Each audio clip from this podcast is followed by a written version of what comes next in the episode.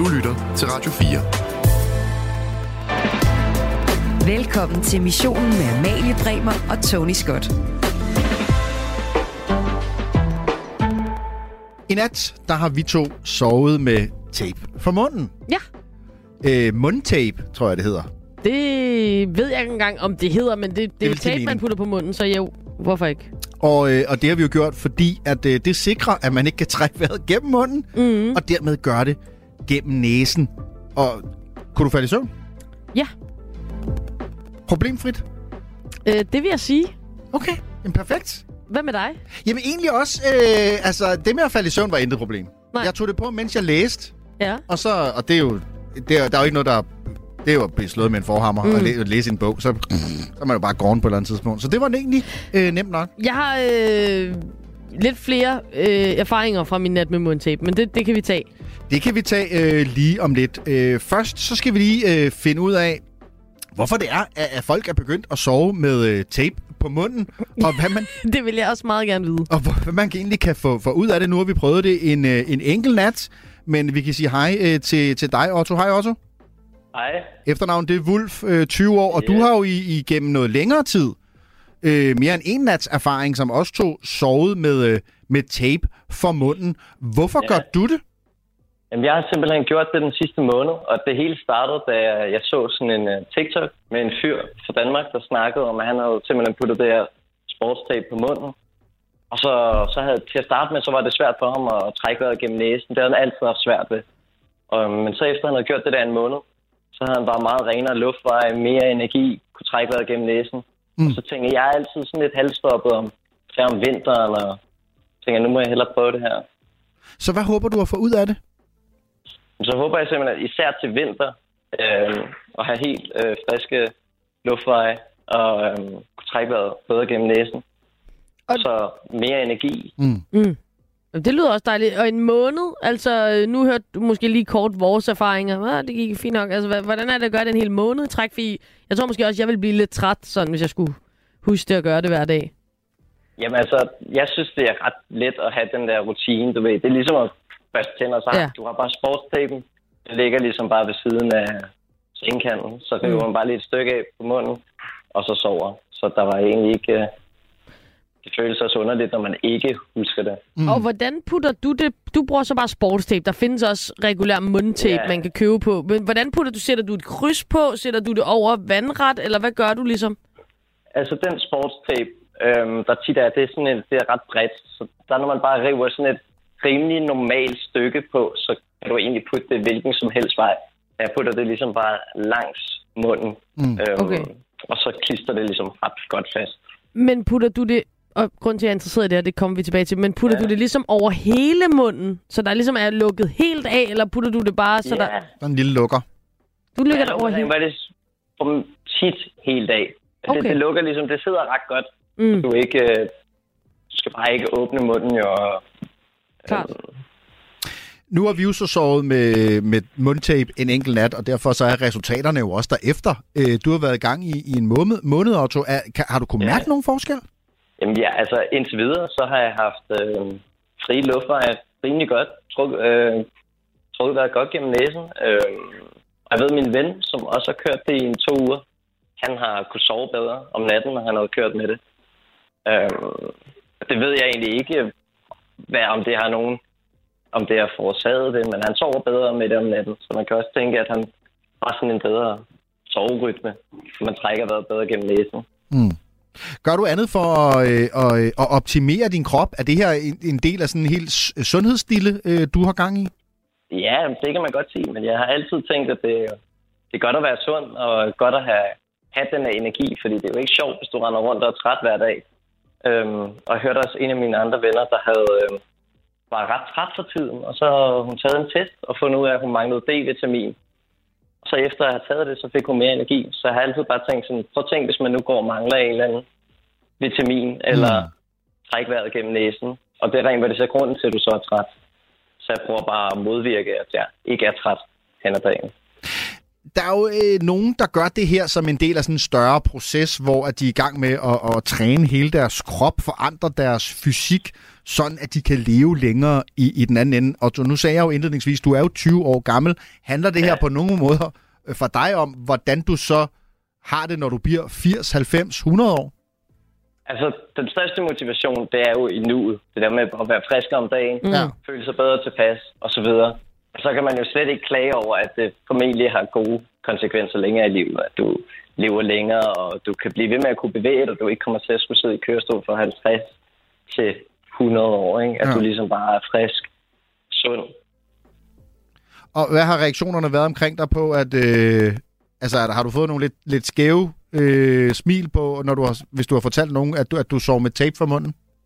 Ja, jeg har, jeg har ret meget prøvet at undgå øh, at skulle nævne det der tape. Jeg har Okay, egentlig bare ja. gjort det lidt for mig selv. Ikke? Ja. Men øh, nu, nu er det lige pludselig blevet sådan en stor dille, at, øh, at folk ligesom spørger om, hvor man kan få sportstape og sådan noget. Så nu er det, øh, så der har jeg jo ligesom været nødt til at sige, at jeg også har gjort det og prøvet det.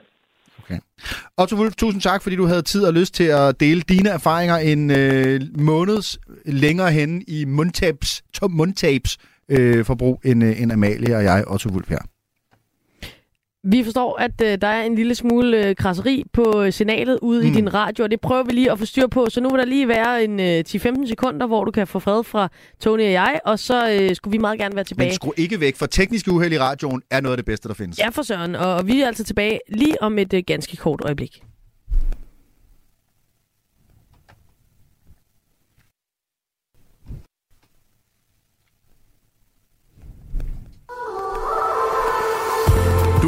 Til Radio 4. Velkommen til missionen med Amalie Bremer og Tony Scott.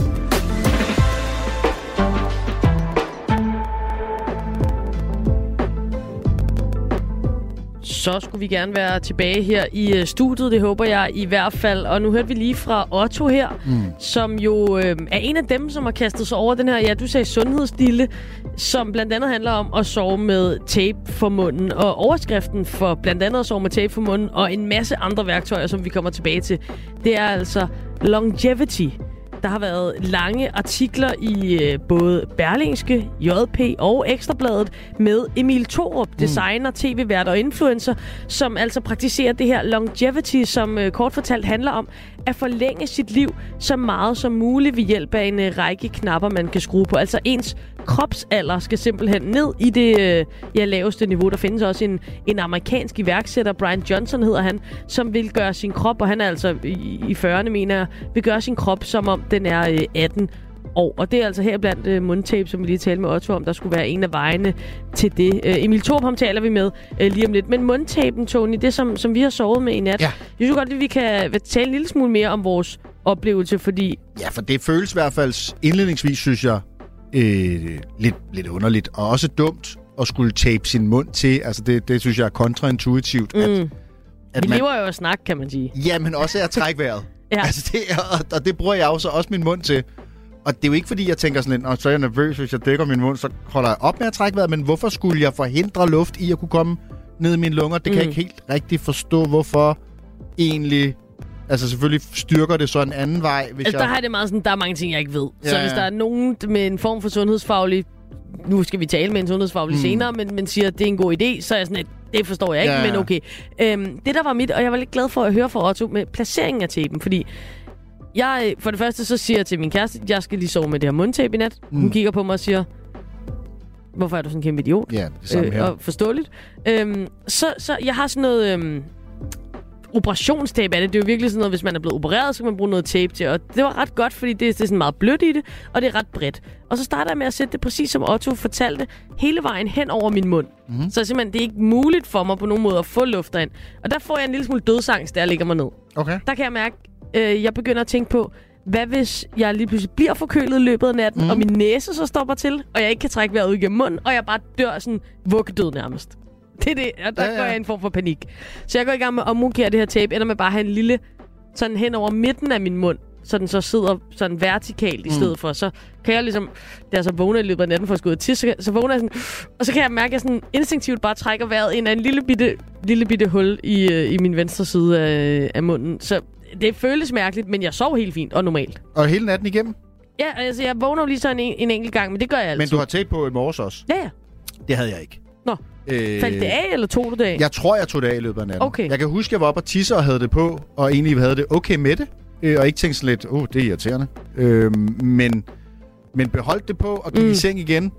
Øh, men jeg havde meget på, fordi jeg har jo også meget skæg lige nu, særligt i øjeblikket. Eller havde du det på, at du sendte mig på billedet, fordi jeg tænkte, Ja. nej, det gør for det er for sjov. Nej, jeg havde det på. Okay, det så også ekstremt irriterende ud. Jamen, jeg havde det bliver jeg jo Det er nødt til jo et at kæmpe tage... kryds hen over hele dit ansigt. Jeg havde et stort kryds over ansigtet. Men det var... Øh, fordi ellers så tror jeg, at det ville falde af. Altså, hvis jeg havde et lille stykke, mm. så ville det simpelthen blive... Hvis du med- fik det der, jeg skal give dig noget af det der, så det sidder fast. Det var Ja. faktisk det, var det værste ved det. Det var, at jeg gjorde pisse ondt at tage af i morges. Jamen, det har jeg jo ikke lyst til. Nej. Fordi det gør ekstra ondt, hvis når man så har skæg, jo. Så Der er jeg, sådan en sjov lille sådan... Det er jo en omvendt Hitler, kan man sige. reverse Hitler. Ja. Ja, men det var egentlig okay, men jeg har taget det i løbet af natten, og jeg tror, det var fordi... At, og så kan jeg huske, at jeg drømte, at jeg tænkte, jeg sover alligevel med lukket mund. Nu har jeg jo lært det. Nu har jeg jo... Nu har tapen jo lært mig. Du, du drømmer sove simpelthen, du har hacket mund. det. Men jeg tænkte, hvis så også, hvis man så brug, gjorde det en måned, som Otto ville lige tale mm. med, ville ens krop så vende sig til at have lukket mund, Ja. og vil man normalt, vil man så sove med lukket mund, også uden tape. Det tror jeg ikke. Det tror jeg. Jeg tror, man, det kan man ikke styre, tror jeg. Og nogle det gange tror så man sover ikke. man bare med åben mund. I vid udstrækning, man vil komme ind i en rytme. Okay. Prøv det. Ja, Dr. Sk- Dr. Scott har, Nå, det øh, har talt. Øh, jamen, vi taler altså om øh, longevity, det her med at øh, forlænge sit liv så meget som muligt i dag. Vi har jo selv haft adskillige missioner her på programmet, Tony, mm. hvor vi to har kastet os ud i at blive sundere, at sove godt, at trække vejret ordentligt, at motionere, at stoppe med at ryge, at drikke mindre. Det er jo alle de gamle traver, men vi er selv blevet en lille smule i tvivl af denne her longevity-diskussion, øh, Ja. ja. mode, sundhedsdille, som er lige for tiden. Altså, helt ærligt, er det godt at forlænge sit liv for enhver pris? Ja, altså, øh, al den tid, jeg bruger på at forlænge mit liv nu her, altså, det er jo bare den tid, jeg får i den anden ende, mm. og den tid kunne jeg jo lige så godt bruge nu på noget andet. Ja. På at drikke rødvin og være glad.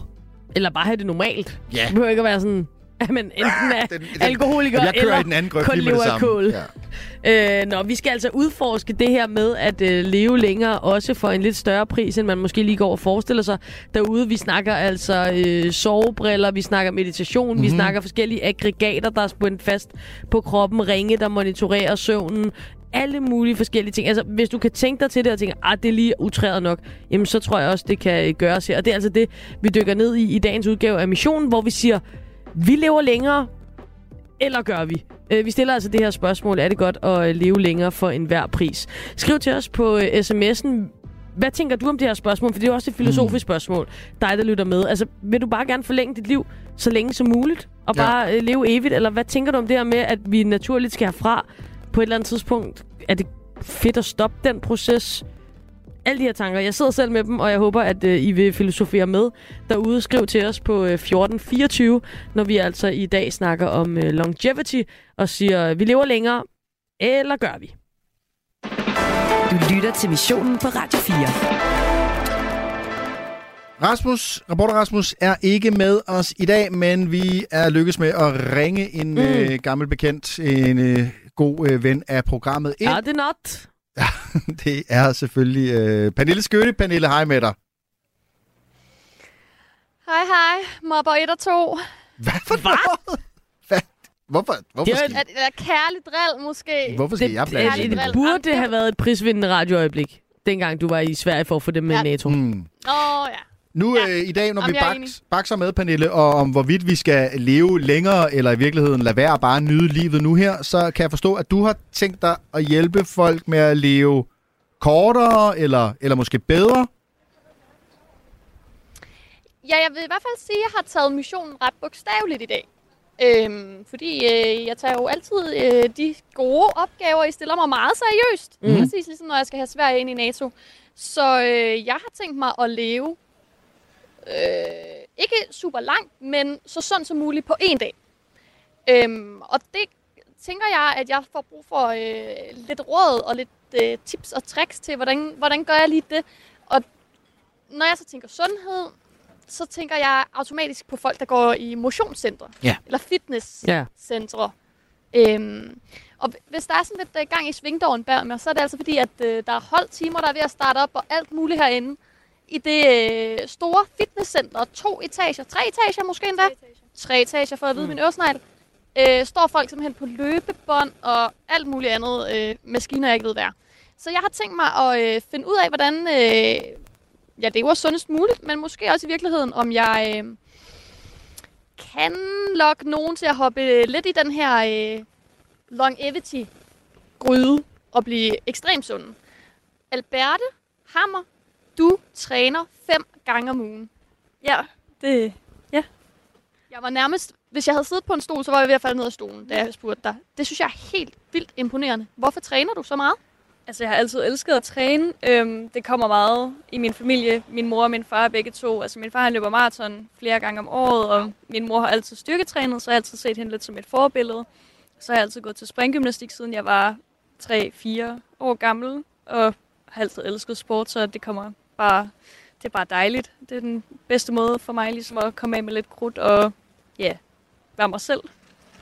Det lyder jo bare som om, at du gør det, fordi det er um, mega sjovt, og du synes, du får det godt og rart af det. Du har øh, trænet så meget her, som er fem gange om ugen, to år nu, og du er 20, så det er virkelig... Øh, det, jeg synes, det er ret flot øh, at dedikere så meget tid til det også. Er det, fordi du håber, at du får noget mere tid på kontoen i den anden ende?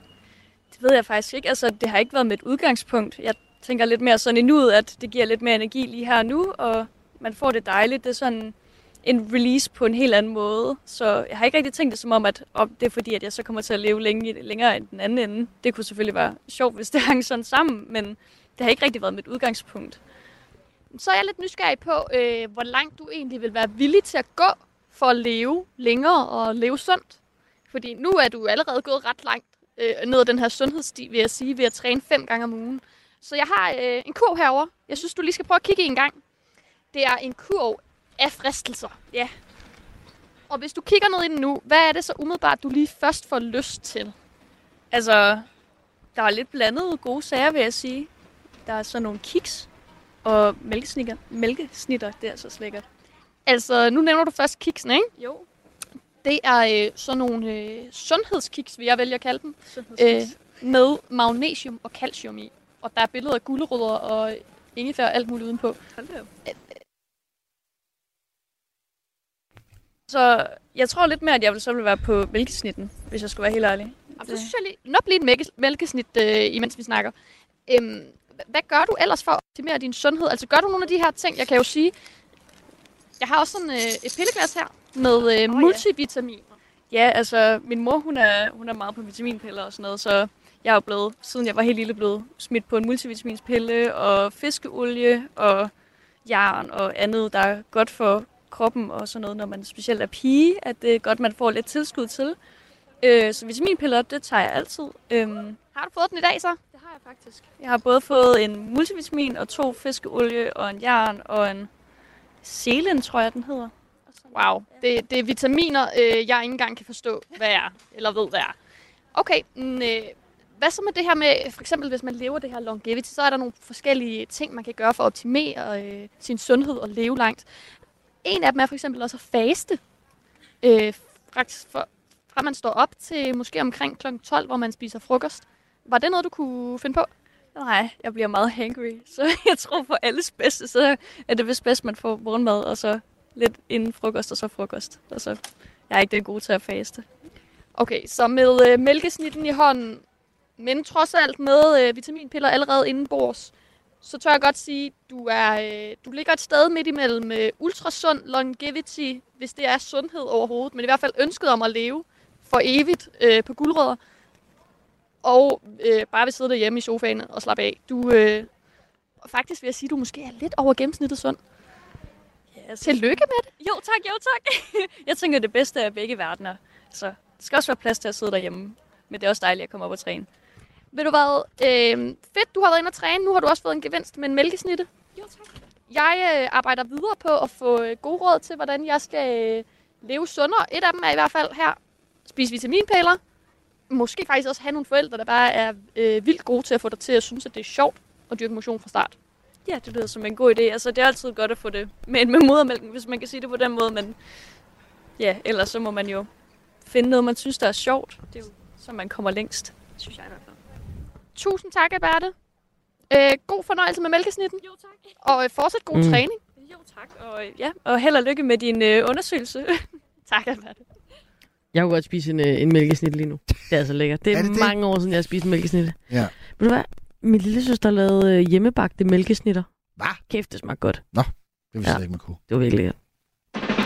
Du lytter til missionen på Radio 4. Vi napper lige et øh, stykke musik her i øh, missionen. Katy Perry, popstjernen, har indgået en, øh, jeg vil sige, en god handel. Mm-hmm. Der er blevet slået, øh, slået en handel af. Hun har solgt sine rettigheder til øh, sit bagkatalog for over halvanden milliard kroner. Ja, og så skal hun jo i hvert fald ikke bekymre sig om noget igen, men det tænker jeg ikke, hun skulle i forvejen. Og ja, det der med rettighederne, det synes jeg da, det er som alle de andre popstjerner ligesom kæmper for at få tilbage. Det er det, Taylor Swift og Ja, øh, Olivia Rodrigo har også ligesom fra sin karriere start sikret sig, at hun ejer masterne mm. på sine optagelser. og det sådan kan noget. være, Så at Katy Perry tænker, nu har jeg ligesom Ja, ja, haft det, lavet det. Der er ingen, der hører det her whatever. længere. Ja, ja, bare tag det. Øh, halvanden milliard, det er det. Øhm, og, og alt godt til hende, også efter alt det bøm med Russell Brand. Ja, ham har hun Det jo er været øh, sammen med, og det, Ja. ja. det ser ikke... Øh, nej, det ser ikke Nej. øh, godt ud for ham. Og under hende altså ham. øh, halvanden milliard. Nå, her kommer øh, Katy Perry, og det er nummeret Fireworks.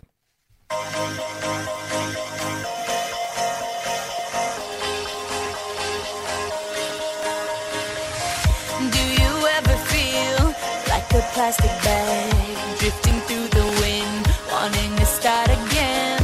Do you ever feel feel so paper thin, like a house of cards, one blow from caving in?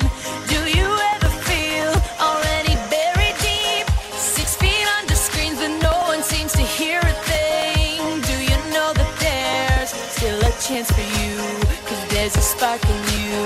You just gotta ignite the light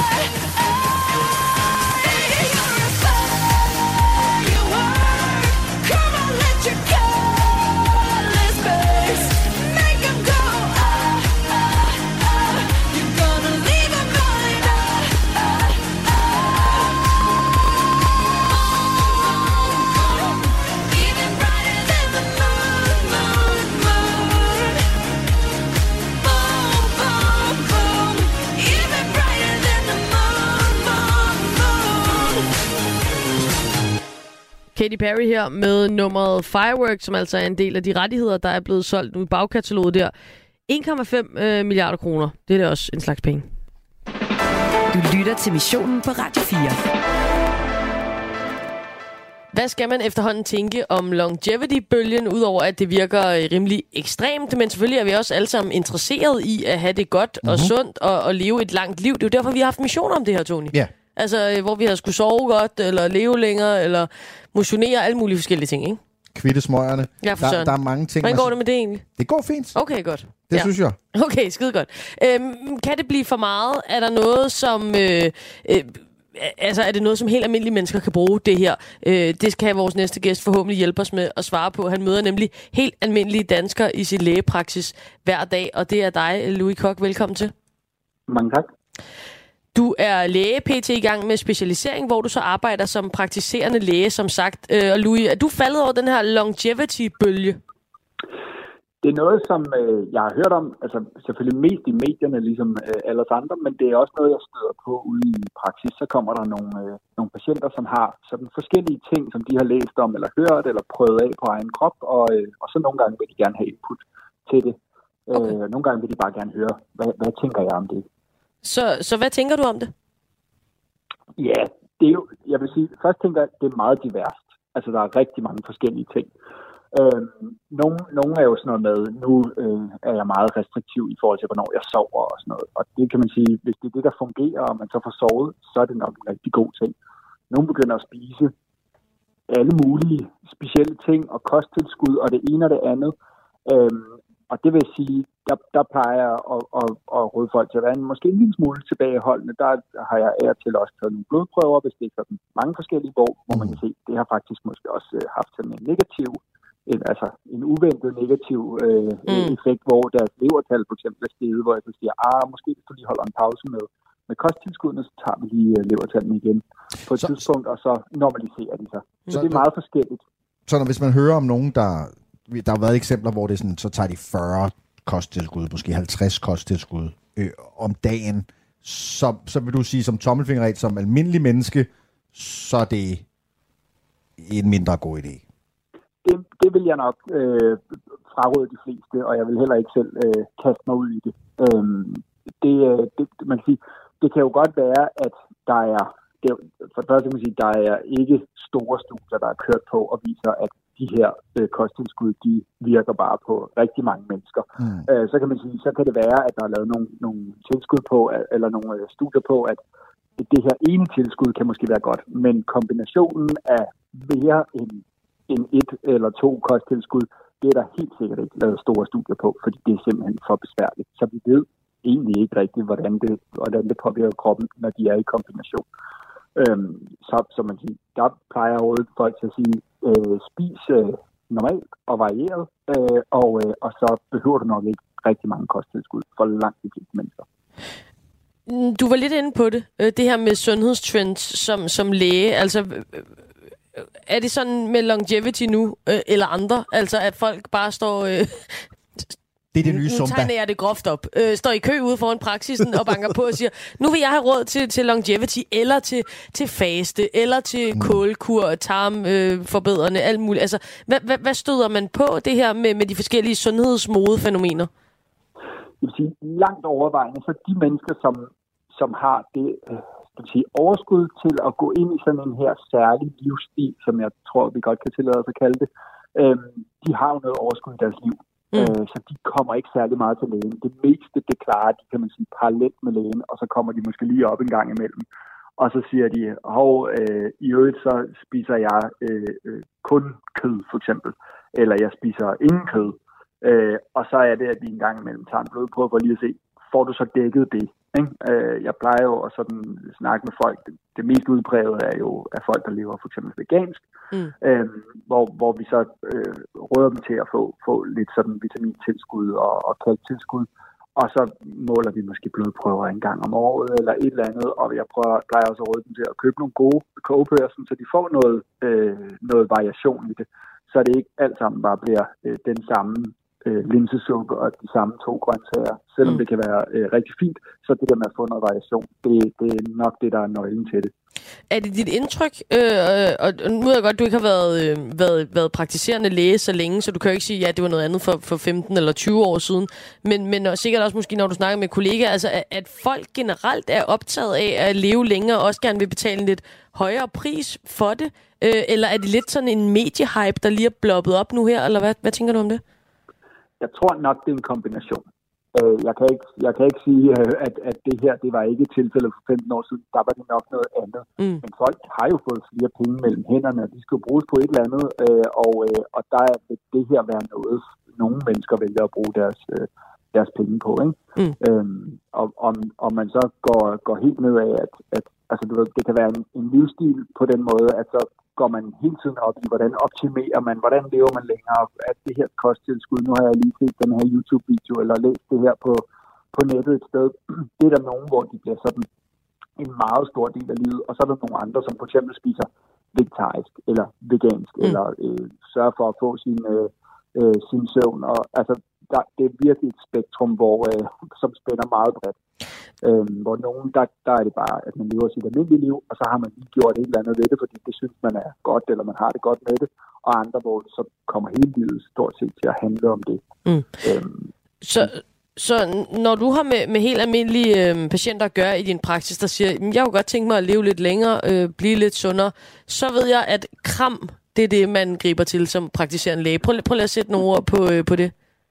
Ja, det er jo sådan en, og det er jo sådan lidt en gammel traver, kan man sige. Det, ja, det står for kost, rygning, alkohol og motion. Altså spist varieret, 600 gram øh, grønt øh, dagligt.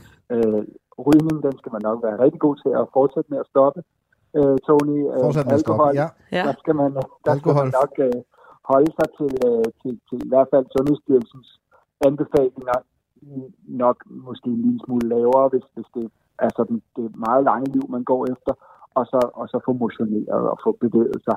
Øhm, så plejer jeg også at sige, at søvn er rigtig vigtigt, det ved de fleste også, og øh, også det her med at have, det har vi snakket om et par gange før, men det her med at have nogle meningsfulde fællesskaber, altså det her med at have øh, venskaber, øh, relationer med sin familie, det viser også bare, at det er rigtig, rigtig vigtigt for, for det lange liv øh, og det gode liv.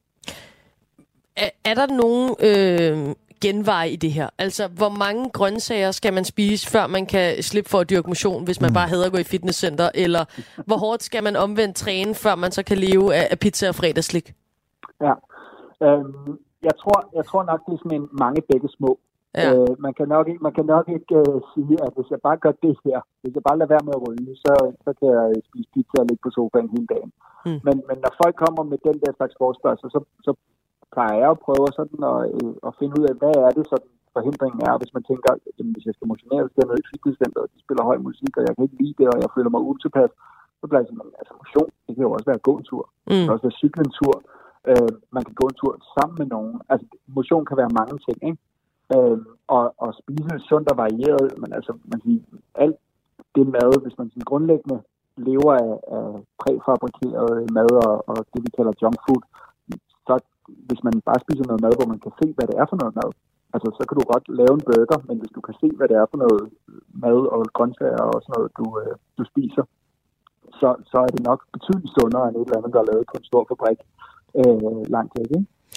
Du var lidt inde på, på den mentale del af det i forhold til det her med, med de gode sociale fællesskaber osv. Det er måske noget af det, som, som jeg i hvert fald for min egen regning tænker også bliver luet ud, hvis man skal leve så restriktivt, som, som nogle af de her øh, longevity øh, udøvere, de gør, hvis man kan kalde dem det. Og jeg kommer til at tænke på, er det overhovedet sundt at være så optaget af sin sundhed? Øhm, det er jo svært at svare på, hvad det er, der giver mening for det enkelte menneske. Der kan jo være meget store forskel på, hvad der giver mening for, for mig og for dig. Øhm, men man kan sige, hvis man nu øh, lever så restriktivt, at man isolerer sig helt af holden, så tror jeg for sådan det brede øh, flertal og den brede befolkning, dem jeg møder til dagligt, der vil det ikke være en vej at gå. Øh, der vil være nogen, hvor de siger, så finder de et fællesskab i det, og Mm. synes, det er super meningsfuldt, og så er det det, vi mødes om øh, og går op i. og så må fred jo være med det, ikke? Altså, så er der nogen, der synes, at øh, det er sjovere at se på fodbold end på håndbold, og, og, og omvendt. Det, det, der tror jeg, jeg anskuer det lidt som, at, at man skal gøre det, man, man synes er det mest interessante. Men det er klart, at hvis det nu begynder at gå ud over alt andet og, og fylde hele livet, så skal man lige være lidt opmærksom på, at var det faktisk meningen, og er man faktisk glad i det? Og det sagde altså øh, Louis Kok. Tusind tak skal du have, Louis. Jamen selv tak. Som er øh, læge i gang med specialisering og altså arbejder som praktiserende læge. Du lytter til missionen på Radio 4. Og ja, vi er bevidste om, at der er en lille smule kratten på linjen. Det Mm. mm. er en øh, netværksfejl, som øh, Amalia og jeg ikke med vores kompetencer, eller i virkeligheden fra, hvor vi sidder her. Det er ikke her. Jeg er faktisk rimelig handy på den front, Ja, men vi den kan her kan jeg godt- sgu ikke klare. Vi kan godt genstarte computeren Ja. ja. øh, og så videre, men det er altså ikke det, der er problemet, og der er netværksfolk Mm. øh, derude, der prøver at, at løse problemet med den, den irriterende kratten, der er på, øh, på linjen i øjeblikket her på, øh, på radioen. Det er, vi, øh, det er vi godt klar over. Så vi er i gang med at prøve at løse det. Ja, vi øh, prøver at løse det, og samtidig prøver vi også at sende noget radio her fra øh, missionen, og øh, der er heldigvis stadigvæk øh, nogle af jer, der byder ind. Det er 1424, man skal skrive til, hvis man vil være med i snakken, som i dag altså handler om at gøre en øh, farlig masse ting for at forlænge sit liv og gøre sin mm. krop så ung som muligt. Der er en lytter på 1424, der skriver, jeg tænker over, hvad jeg spiser, træner og tager en del kosttilskud for at passe på mig selv. Jeg gør det for at føle mig godt tilpas nu, men også for at få en god alderdom med en sund krop. Ikke for at leve længe.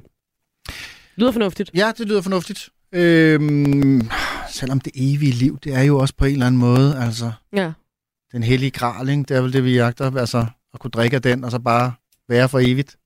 Ja, ja, nå, men det er jo, det er jo, Jeg altså... kan godt lige vide, hvad der sker også down the road. Det er det. Ja, du er nysgerrig. Jeg Du er er nysgerrig helvedes til. Øh, Lars har en lidt anden tilgang til livet, skriver, øh, livet er et spil, den der får flest oplevelser har vundet. Ja, sådan kan man også godt se på det. Men der, og jeg synes ikke, Lars' øh, udsagn er forkert.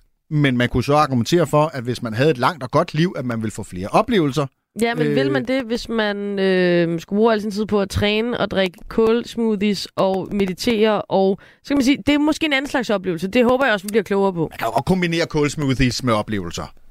Men det er svært, når man helt er det er jo svært for eksempel at tage ud og rejse meget. Fordi Og du skal have alle dine Fordi du har med. en temperaturkorrigerende madras. Øh, du har altså ja. Alle mulige forskellige. Du har kryoterapi, du har laser til. Altså, forstår du, hvad jeg mener? Der kan, der er, skal du leve inde i en ramme? Det er klart, at hvis man ikke kan have vinduer, hvor man kan bevæge sig rundt, og der er nogle ting, der forhindrer ens mobilitet, så øh, gør det på i hvert fald rejseoplevelsesdelen. Mm. Øh, så må man ned på biblioteket jo og låne nogle turen går til, og, Ja. ja. og læse dem i stedet for. Øh, det må man. Øh, så skriver øh, Lena til os, god eftermiddagsmissionen. Jeg er gået til det, der hedder Smart Briefing med Jakob Lund. Det gav mig øh, sundhed øh, og både mentalt og fysisk overskud. Mm. Det er minder jo mig faktisk om, tredje at at vi jo også havde en øh, mission på et tidspunkt, hvor vi lovede at meditere mere, Ja, og det er også et hængeparti, for det har vi heller ikke fået øh, Ja. ja. fuldt til dørs endnu. Øh, men det var jo også meningen til at skabe noget mere øh, ja, ja, der er jeg så gået på Duolingo i stedet for. i løbet af dagen. Ja. Jeg mangler at købe en cykelhjelm og meditere lidt mere. Der skal jeg lige, der skal jeg lige op på dupperne. Den ukrainske underverden, dommedagssektor, Når forældrene har slået deres børn ihjel, så er der ikke så langt til at gøre det selv. Så er der ingen vej tilbage. storpolitiske morsager og mystiske flystyrt. Om det er satire eller sandt, det ved jeg ikke. Det er i hvert fald russisk. Hver uge undersøger Christoffer Lind store dramatiske historier og afliver eller bekræfter tidens store myter og konspirationer. 90'erne var et tag selvbord for både lovlige og ulovlige eksistenser i det land. Lyt til Krimiland i Radio 4's app, eller der, hvor du lytter til podcast. Radio 4. Hele systemet er jo et eller andet sted en stor mafiastat. Ikke så forudsigeligt. Hvis der i den øh, seneste tid har rejst sig en form for longevity-bølge i Danmark, så Mm. er det jo øh, radio- og tv-vært Emil Thorup, der har været surferen på toppen af den bølge. I de sidste fire måneder, der er han gået til, til kanten, kan man sige, det her projekt med at optimere sin krop i et eksperiment, der skal være med til at forsøge at nedsætte Emils biologiske alder. Øh, Emil er lige blevet 40. Øh, stort tillykke med det. Øh, før de her fire måneder, der var han allerede rimelig godt kørende med den biologiske alder, øh, tænker jeg, fordi at det, det den lå under den rigtige alder, 38,4. Men her med eksperimentet, der ser det faktisk endnu bedre ud, og den seneste måling er, som jeg forstår det, en måling, der, der sætter Emils krop til 36 år. Øh, og det vil jeg da godt starte med at sige, øh, jamen både tillykke med fødselsdagen Emil, men også tillykke med de 36 år, øh, den 36 år gamle krop. Tusind, tusind, tak. Også sige, at jeg havde en fantastisk 40-års fødselsdag, og det, det betyder, at jeg jo teknisk set kan gøre det igen om fire år. Men jeg kan ikke begynde at planlægge det endnu, for, for jeg kan risikere at få den endnu længere ned, så folk skal ja. vente endnu længere på den rigtige 40-års fødselsdag. Det er det. Øh... Men, øh, men det er klart planen. Kan man sige, at du er blevet halvanden år yngre de sidste fire måneder? Ja, så altså, man kan sige, effektivt er jeg jo blevet to år yngre, fordi det er jo, det er jo stået på en 4-5 måneder, og jeg blev 8 måneder yngre end ved min første måned, som, måling, øh, måling, som jo var fire måneder før. Så sådan helt lavpraktisk kan man bare sige, at jeg er blevet to år yngre på fire måneder. Og det er jo helt fantastisk. Emil, hvorfor gik du egentlig ind i det her eksperiment? Jeg tror egentlig, det var sådan udsigten for at, at, at, at både at fylde 40 og bare du ved, sådan en, en, jeg kunne mærke, der var sådan lidt en tendens over det hele til at kigge en lille smule mere indad. Øh, og, og jeg har også selv haft mere lyst til at kigge indad, og måske ikke hele tiden tænke på, hvordan kan vi tjene nogle flere penge, og hvordan kan vi du ved, komme længere. Altså, der var nogle andre værdier, der ligesom på en eller anden måde rykkede sig ind i mig. Jeg, jeg, jeg kan ikke rigtig forklare, hvorfor. Jeg, jeg, jeg tror, at der var også enormt mange strømninger, kan man sige, mm. øh, inden for det her emne. Øh, både på en masse sociale medier, og havde jeg jo øh, muligheden for, at jeg tog på, jeg var ude at rejse en måneds tid, hvor jeg læste en masse bøger om det. Og jeg blev bare fanget af, at, at al den her viden på en eller anden måde ikke var den var ligesom delt ud. Altså, jeg forstod ikke, at jeg tænkte, det var helt vanvittigt, det jeg læste. Altså, det kan ikke være rigtigt, at mm. man ved det her, men ikke gør noget ved det. hvad er så egentlig, altså, hvad er motivationen? Er det det med at, at blive 40 og have sådan, du ved, ikke en, ikke en midtløjskrise over det, men... Midtløjskrise, bare sig det, men, bare sig det. Jamen, jeg er selv oppe i 40'erne, Emil, det ved du godt, altså, og, du ved, men at tænke over ja, den alder, man ja. har lige nu, eller handler det mere om det der med at blive gammel, og, og, ja. og, og være sund, også når du er, er 80, 90, 100 år? Det er vigtigt at, at, at, at, at distinguere imellem øh, livsspan, altså health span, altså hvor, hvor sund man er i en periode, eller hvor gammel man bliver. Jeg er ligeglad med, hvor gammel jeg bliver. Altså, Okay. det, det er jo i princippet ligegyldigt, hvis de sidste 30 år er, er en rullestol, eller man ikke kan trække vejret ned i lungerne, eller man ikke kan binde sin egen snørebånd, eller klippe sin egen øh, tårnegl. Så, så er det ikke at sige, de er ligegyldige. Det er i hvert fald det er mindre attraktivt, synes jeg. Ja. Så derfor synes jeg, at det, der er attraktivt, det er muligheden for at få et længere, kan man sige, health span. Ikke? Altså man får en, en, en flere antal raske år. Og det er jo, du, du kan ikke spørge nogen, om de kunne tænke sig at få flere raske år. Altså der er jo ikke nogen, der er jo ikke nogen raske mennesker, var lige ved at sige, som vil svare nej til det. Mm. Så, så det, det at, at kunne, kunne måske forsøge at udfordre den sådan gængse opfattelse af, hva- hvad det vil sige at leve et liv, det tror jeg pikerede mig, som det nok har gjort i mange andre tilfælde også i, i min karriere. Og så lever jeg jo for at provokere. Det viser sig åbenbart, at jeg stadig er interesseret i det i den alder af 40 år. Fordi provokeret, det skal jeg da æd og råd med lov for, at folk er blevet. At jeg kan tillade mig at leve sundt og gå op i min sundhed. The audacity. Ja. The audacity. Hvad fanden bilder du dig ind? Øh, men, Ja, hvad dealer jeg mig egentlig? men, øh, skal vi ikke lige rise op, hvad du har gjort? Øh, for det er jo alligevel ikke småting, vil jeg så sige. Det kan godt være, at man ikke bliver... Ja, man bliver måske jo, jo, provokeret, jo. men man bliver i hvert fald sådan helt kulret. Altså, du, Jeg tror, det er meget vigtigt Ja. og for, for diskursen omkring sundhed generelt. Det er, at vi gør det. Vi skal ikke stigmatisere det, som om det er en, en helt vildt besværlig og alt overskyggende stor ting, jeg har gjort. Det er fuldstændig uoverkommeligt for almindelige mennesker-agtigt. Det vil være direkte øh, modstridende det, jeg forsøger at sige. Jeg er med på, at jeg har gået til kanten og gjort det ekstremt, men jeg vil sige, det tager måske 20-30 procent af, af, af, af, af, af, af, man kan sige, at, at gøre det, ja. og få 80 procent af det ud af det. Så, så jeg har jo egentlig bare testet på alle andres vegne, hvad der fungerer, og ligesom måske kommet frem til, at måske behøves man ikke gøre alle tingene, men man mm. kan gøre det, måske nogle af de ting, der rent faktisk falder en måske lidt lettere for. Ikke? Der er enormt, det er enormt effektfuldt med meget små ting. Det er det, der er min pointe. Men, når du nu spørger, så kan jeg sige, at jeg har i den grad fokuseret på min søvn. Jeg går tidligere, tidligere i seng, sover mere, nat sover høje i et koldt værelse, ikke? 8. Jeg, jeg, får faktisk, jeg får faktisk kun 7,5, kan jeg se på min, på min ring, der tracker min søvn. Ikke? Og det er ikke nok, men, men vi arbejder på det. Og jeg er død øh, faster. Jeg har simpelthen ikke spist noget i dag. Men det er så at sige, at jeg har været i lufthavnen, og det, der er jo ikke noget ordentligt, man kan få derude. Øhm, faster hver dag, og, og, og du ved, forsøger at, at røre mig en lille smule. Ikke nødvendigvis i fitnesscenter, men bare det med at bevæge sig på en eller anden måde hver dag. Og så laver jeg en masse andre ting, sådan noget åndedrætsøvelser og meditation, og ligger i en infrarød sauna, jeg har købt derhjemme, sådan en form for sove, sovepose, der bliver 80 grader varm. Så øhm, alle mulige vanvittige og mindre vanvittige tiltag, øh, og så spiser jeg selvfølgelig det her, de her meget omtalte øh, kosttilskud. Ja. Men, men der vil jeg godt sige, inden du går ind i den, og det ved jeg, det er rigtigt, alle journalister har været meget efter det, jeg synes, det er så interessant, så må jeg sige, det er de sidste 5% af longevity som koncept. Så der er ingen grund til at kaste sig over det, øh, medmindre man ligesom gør de, de, de, andre basisting, altså søvn, kost, øh, øh, motion. Altså det, det, er, det er grundstenen. Desværre er der ikke nogen sådan nem fix til det. det Emil, var så vel. Jeg er helt med på, at du siger, at jeg har gået til kanten, og jeg har prøvet fuldstændig bredt, og så kan man skralde ting væk og sådan noget. Det lyder super fornuftigt. Øhm, og jeg, jeg er ikke en af dem, der tror, jeg vil ikke sige, at jeg er blevet provokeret, men jeg er altså blæst ret bagover. Jeg har læst alle de her artikler, som du har været med i, og, og det er mest af, når du også siger det her med, jamen det er noget, som, som alle kan gøre. Altså jeg tænker, det må tage enormt meget tid. Mm. Altså at ligge i en sauna og meditere og sidde og få sollys ind og alle de her ting. Øh, Og også få sin lange søvn om natten. Altså, det, Ja. det vil jeg simpelthen ikke kunne med, med mit arbejde og Jo, det hele. Det, det, det, ja, men så skal du måske også kigge lidt mere på det, som om, at der er noget galt helt grundlæggende. Og nu bliver det meget højpandet, Ja, jeg men der er jo et eller andet grundlæggende galt med vores system, hvis ikke der er tid til de her ting. Altså, hvis ikke der er tid til at, at, at holde sig selv sund og rask og gøre de nødvendige ting, som jeg vil vurdere, det er, for Mm. at holde sit læme øh, fri af sygdom, hvorfor, hvor, hvorfor er vi så i en situation, hvor vi skal arbejde så meget eller være så meget på? Man kan sige, de timer, jeg har fjernet, for så at erstatte med longevity i mangel af bedre ord, Mm. det er de ekstra to afsnit i sofaen og tv-serien. Altså, du ved, vi, vi er gået i gang med Homeland. Du ved, det er 12 sæsoner af 200 afsnit. Der er måske 9.500 døgns tv foran os.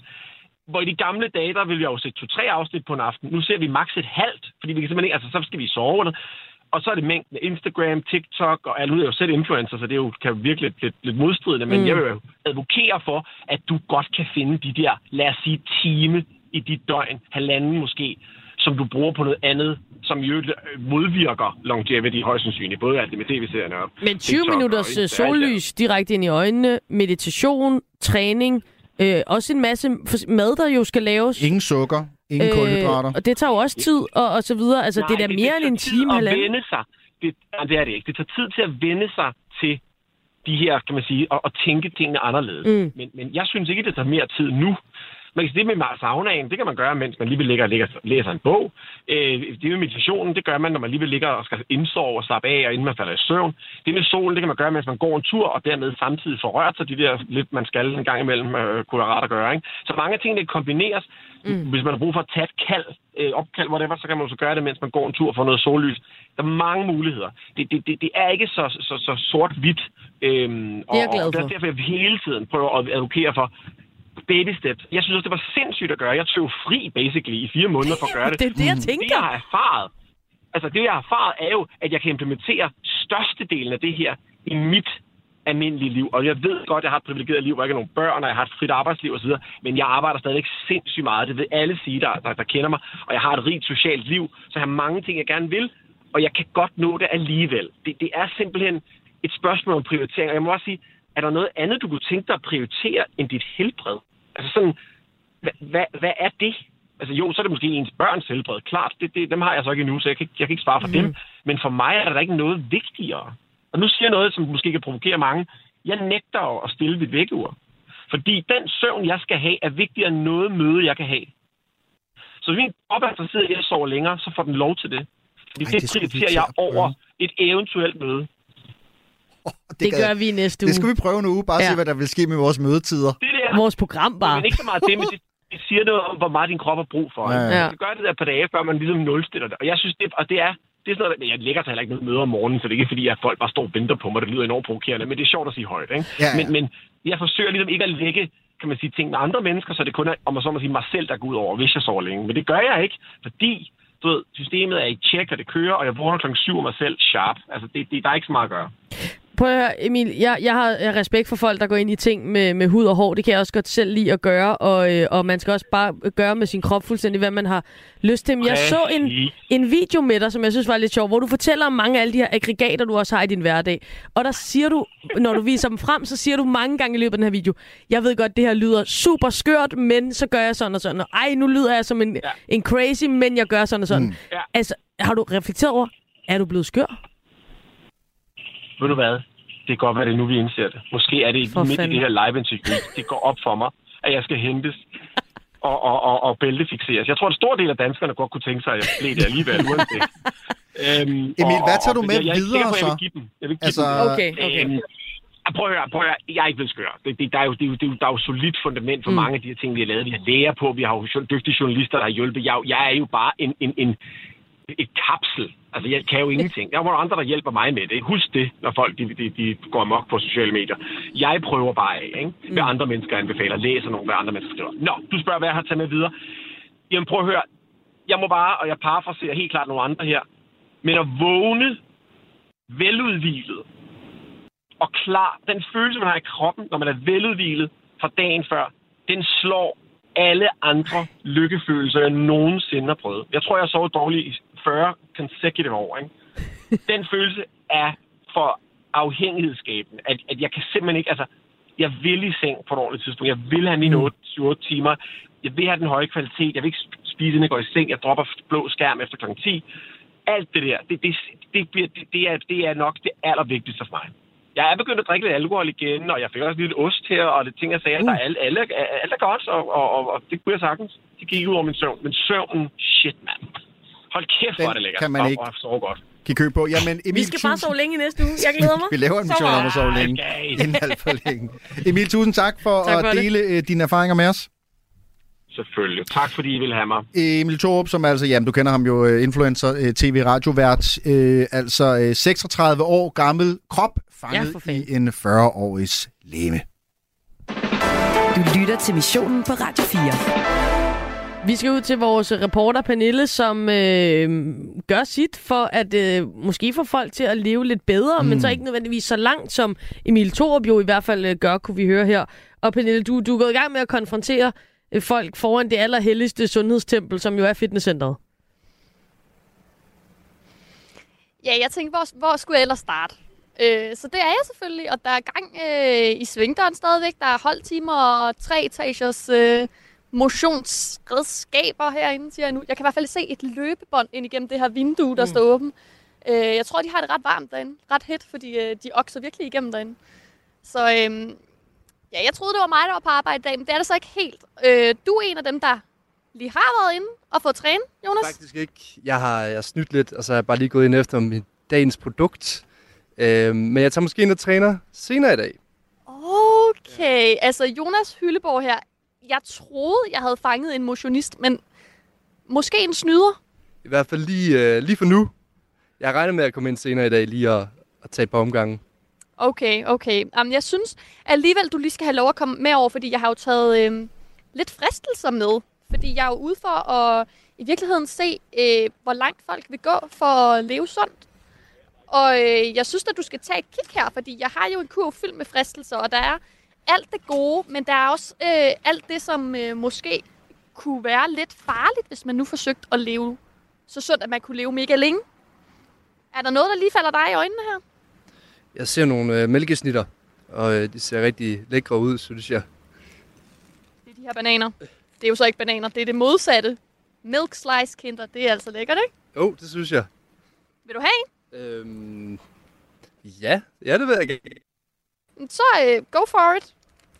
Der bliver åbnet en nu. Du har jo også allerede hentet dagens produkt, som jeg går ud fra en lidt sundere øh, slags. Det tror jeg faktisk ikke, det er. Jeg er ret sikker på, at der er relativt meget sukker i den her, men, øh, men en god del protein, og det er det, jeg går lidt efter lige nu. Okay, hvad gør du egentlig for at holde dig sund, øh, udover at drikke protein-agtig chokoladedrikke?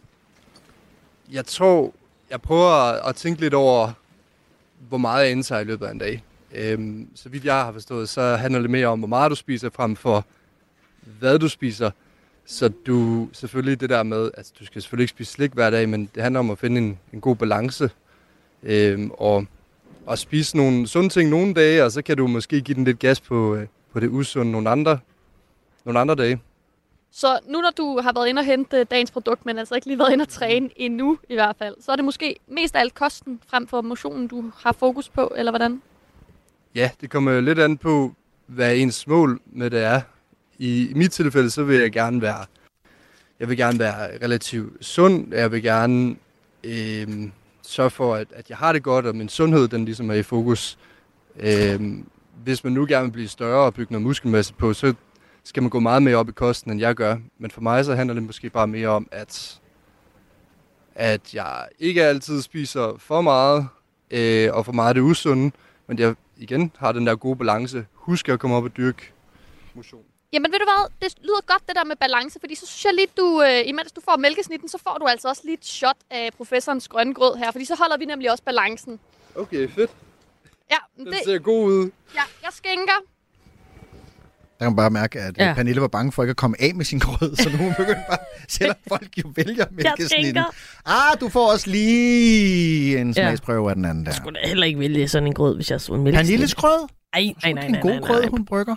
Hun solgte den jo heller ikke særlig godt til os. Nej, nej, nej. Sagde, den var skide ulækker, den havde stået i en splender ihjel. det var altså ikke særlig godt. Det er en blenderdræbende grød. Det er bare en trælsgrød. Vi klæder på med øh, missionen på den anden side af en omgang nyheder, som kommer til dig nu lige her på. Du lytter til Radio 4.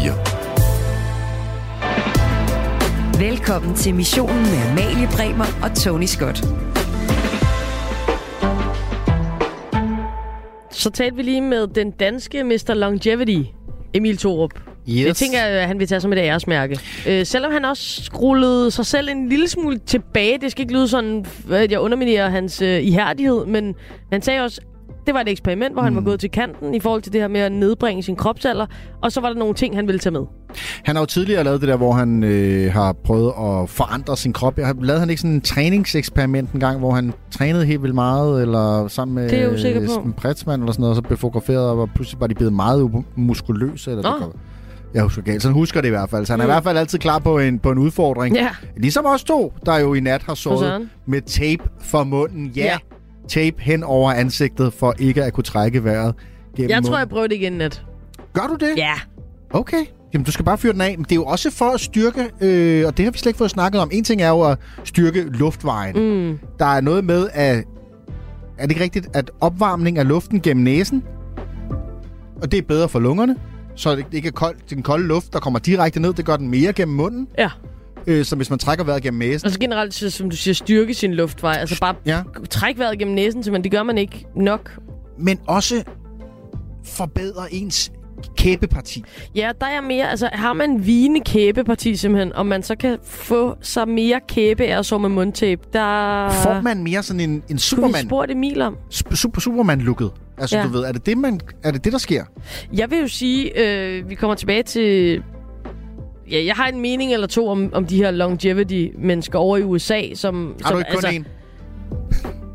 Mening, mener jeg. Jo, nej, det ved jeg ikke. Det Nå, ved jeg okay. ikke. Men jeg vil sige så meget, at øh, det, der var min pointe i forhold til det, det er, at, at når, man, øh, når man googler de her mennesker, og, og de får jo Emil Thorup til at ligne nogen, der, der ikke ved det Mm. rigtigt, selvom han ved det godt nok ret meget, så ligner de jo hinanden. Ja, de får Så- så... sådan det der i, i Mark Zuckerberg-agtige Men så det er derfor, det kan jo være med det mundtape, at man får ligesom den AI. samme hovedform. robotagtige look. Ja, det ser ret vildt ud. Øhm, og det er altså det, vi dykker ned i i dagens udgave af Mission. Det er den her longevity trend, og hvis du lige har hoppet på, så sidder du og tænker, hvad, hvad i alverden er longevity? Jamen, det handler om at forlænge sit liv. Mhm. Øhm, og og på, en del af det er så at nedbringe sin kropsalder. Vi kommer tilbage til Brian Johnson, som er en pioner inden for det her i USA, som vil nedbringe sin kropsalder til 18 år, på trods af, at han er, er oppe i 40'erne, så vidt jeg husker. Øhm, så, så det er altså det, det handler om, og, og der er alle mulige måder, man skal gøre det her på. Øh, sauna, søvnen skal være sovebriller, mundtape, øh, ting og sager, man har liggende på brystkassen, der ligger og vibrerer, meditation, sollys ind i øjnene som det første om morgenen. Og Tandtråd. Søvn, tandtråd, ja. Og så, øh, ja, så, vi kommer ikke ind på det specifikke, men, men øh, op mod 80 kosttilskud om dagen. Ja, det er simpelthen så mange piller. Det er jo et helt måltid i sig selv, tænker ja. jeg. Så, så det der med, at man faster, øh, det er jo, det kan man jo også tage med grænsalt, vil jeg sige. Hvis man skal spise 80 piller øh, Ja. i, en, i løbet af, af dagen, så er det, der er der ikke meget fasten over, øh, hvis Det er du ikke så mig. rart at tage piller, tænker jeg på. Altså, jeg, jeg er egentlig sådan okay til at tage piller, men det er ikke specielt fedt. Og så skulle tage 80 piller hver dag. God, altså, det bliver man da helt træt af. Det må bare sådan ens... Altså, puh, nå. Øhm, dagens udgave af missionen, vi udforsker det her med longevity, som der altså er flere og flere, der kaster sig over. Øhm, og, og, og vi siger, vi lever længere. Det har jo tit været vores mission at gøre alt muligt sundt. Og i dag, der stiller vi så spørgsmålet, er det virkelig også det, vi gerne vil? Mm. Øh, og for hvilken pris? Ja, skal vi ikke også bare nyde det lidt. Leon han skriver ind til os på øh, sms'en, jeg er kostvejleder og personlig træner, samt i gang med en uddannelse ved Umahu. Mm-hmm. Umahu? Umahu? Umahu, hedder det det? Som, øh, Kender det ikke. Jamen, jeg kender det heller ikke, men det er i hvert fald det, at øh, Leon har skrevet, så vi må tage hans ord for gode varer. Øh, sundhedsrådgiver. Sundhed er ikke noget, øh, man kan se som enestående på. Man skal nok nærmere se på The Blue Zones, mm. øh, skriver lægerne. Det er jo de her områder rundt omkring på, øh, på verdenskortet, hvor at man på, af forskellige årsager ja. oplever, at folk bliver ældre, end de gør andre steder. Og der er en, en, der er i Italien er der en ø, der er et sted i Grækenland. Mm. Japan mener jeg, der er også et sted i, i Mellemamerika, hvor folk altså bliver øh, meget mere... Øh, det er 100 år af normen, øh, mere end ja, hvad man nu bliver her i øh, Danmark. Og så skriver han i øvrigt, øh, at Chris Hemsworth øh, har gjort øh, det samme, som Nå, Emil Thor gør. Det er Thor, ikke? Jo, jo. Ja, det kan man godt se på Thor. Han øh, ser rimelig bø- øh, buff Ja, ud. for en elgammel gud. Han har ikke det der kæbeparti, mærkelige kæbeparti, som de alle sammen har. Meget skarpt. Um, jeg ved, han ser ikke lige så... Ja, jeg ved det ikke. Er han bare en flot fyr fra starten, ikke? Ja. Kan være det, der er en fordel. Ja, det kan være, det det. Der er også måske også noget skæg, der gemmer noget der. I hvert fald, tusind tak for jeres sms'er. Skriv ind til os og øh, lege med på øh, det her spørgsmål. Altså, der er også et eller andet filosof- filosofisk i det på en eller anden måde. Hvordan mm. ser man på sit liv? Vil du bare gerne forlænge dit liv så meget som muligt? Eller vil du måske hellere have det sjovere, mens du lever, og så ikke leve så længe? Skriv til os på øh, 1424 og giv din mening til kende. Det er altså 1424, der er nummeret ind til Tony og jeg. Du lytter til missionen på Radio 4. Og lad os danse en tur i virkeligheden til dagens reporter, som altså er Pernille Skytte, der har stillet sig op foran et træningscenter for at tilbyde et alternativ ja. til hård træning, nemlig det gode liv og mælkesnitter. Altså, øh, hvis øh, jeres mission i studiet i dag, det er at ikke leve særlig sundt øh, for at leve længe, øh, så vil jeg sige, at jeg tager det lidt bogstaveligt, fordi jeg tænkt mig at lære at leve mega sundt, men kun i dag. Øh, så jeg tænker, hvem kan jeg lære det bedst fra, andet end dem, jeg tænker må være allersundest, som er folk, der motionerer. Og det øh, har jeg fundet en, som gør. Hvad hedder du? Øh, Jeg hedder Stig. Stig, du er på vej ind for at træne? Yes. Hvad står den på i dag? I dag står den på øh, calf training og noget arm og noget brysttræning. Så sådan en øh, styrketræning, hård styrketræning lyder det, som om vi er ude i. Ja, vi er ude i styrketræning, så kan jeg løbe en tur i morgen. Du lyder som om, du gør ret meget for at være sund. Jeg ved ikke, om jeg gør meget for at være sund. Jeg kan bare godt lide at, at træne, fordi jeg føler mig...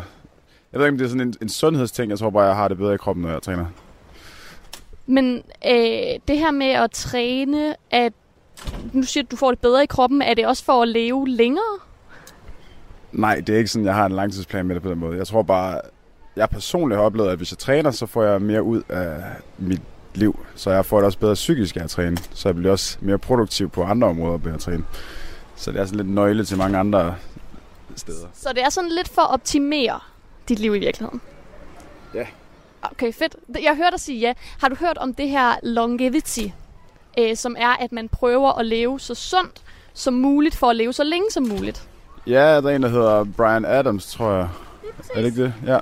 Men ved du hvad, så tror jeg, du måske øh, lige skal have lov at kigge, fordi øh, hernede i min øh, lille kurv af fristelser, som jeg vælger at kalde den, har jeg taget alt muligt med.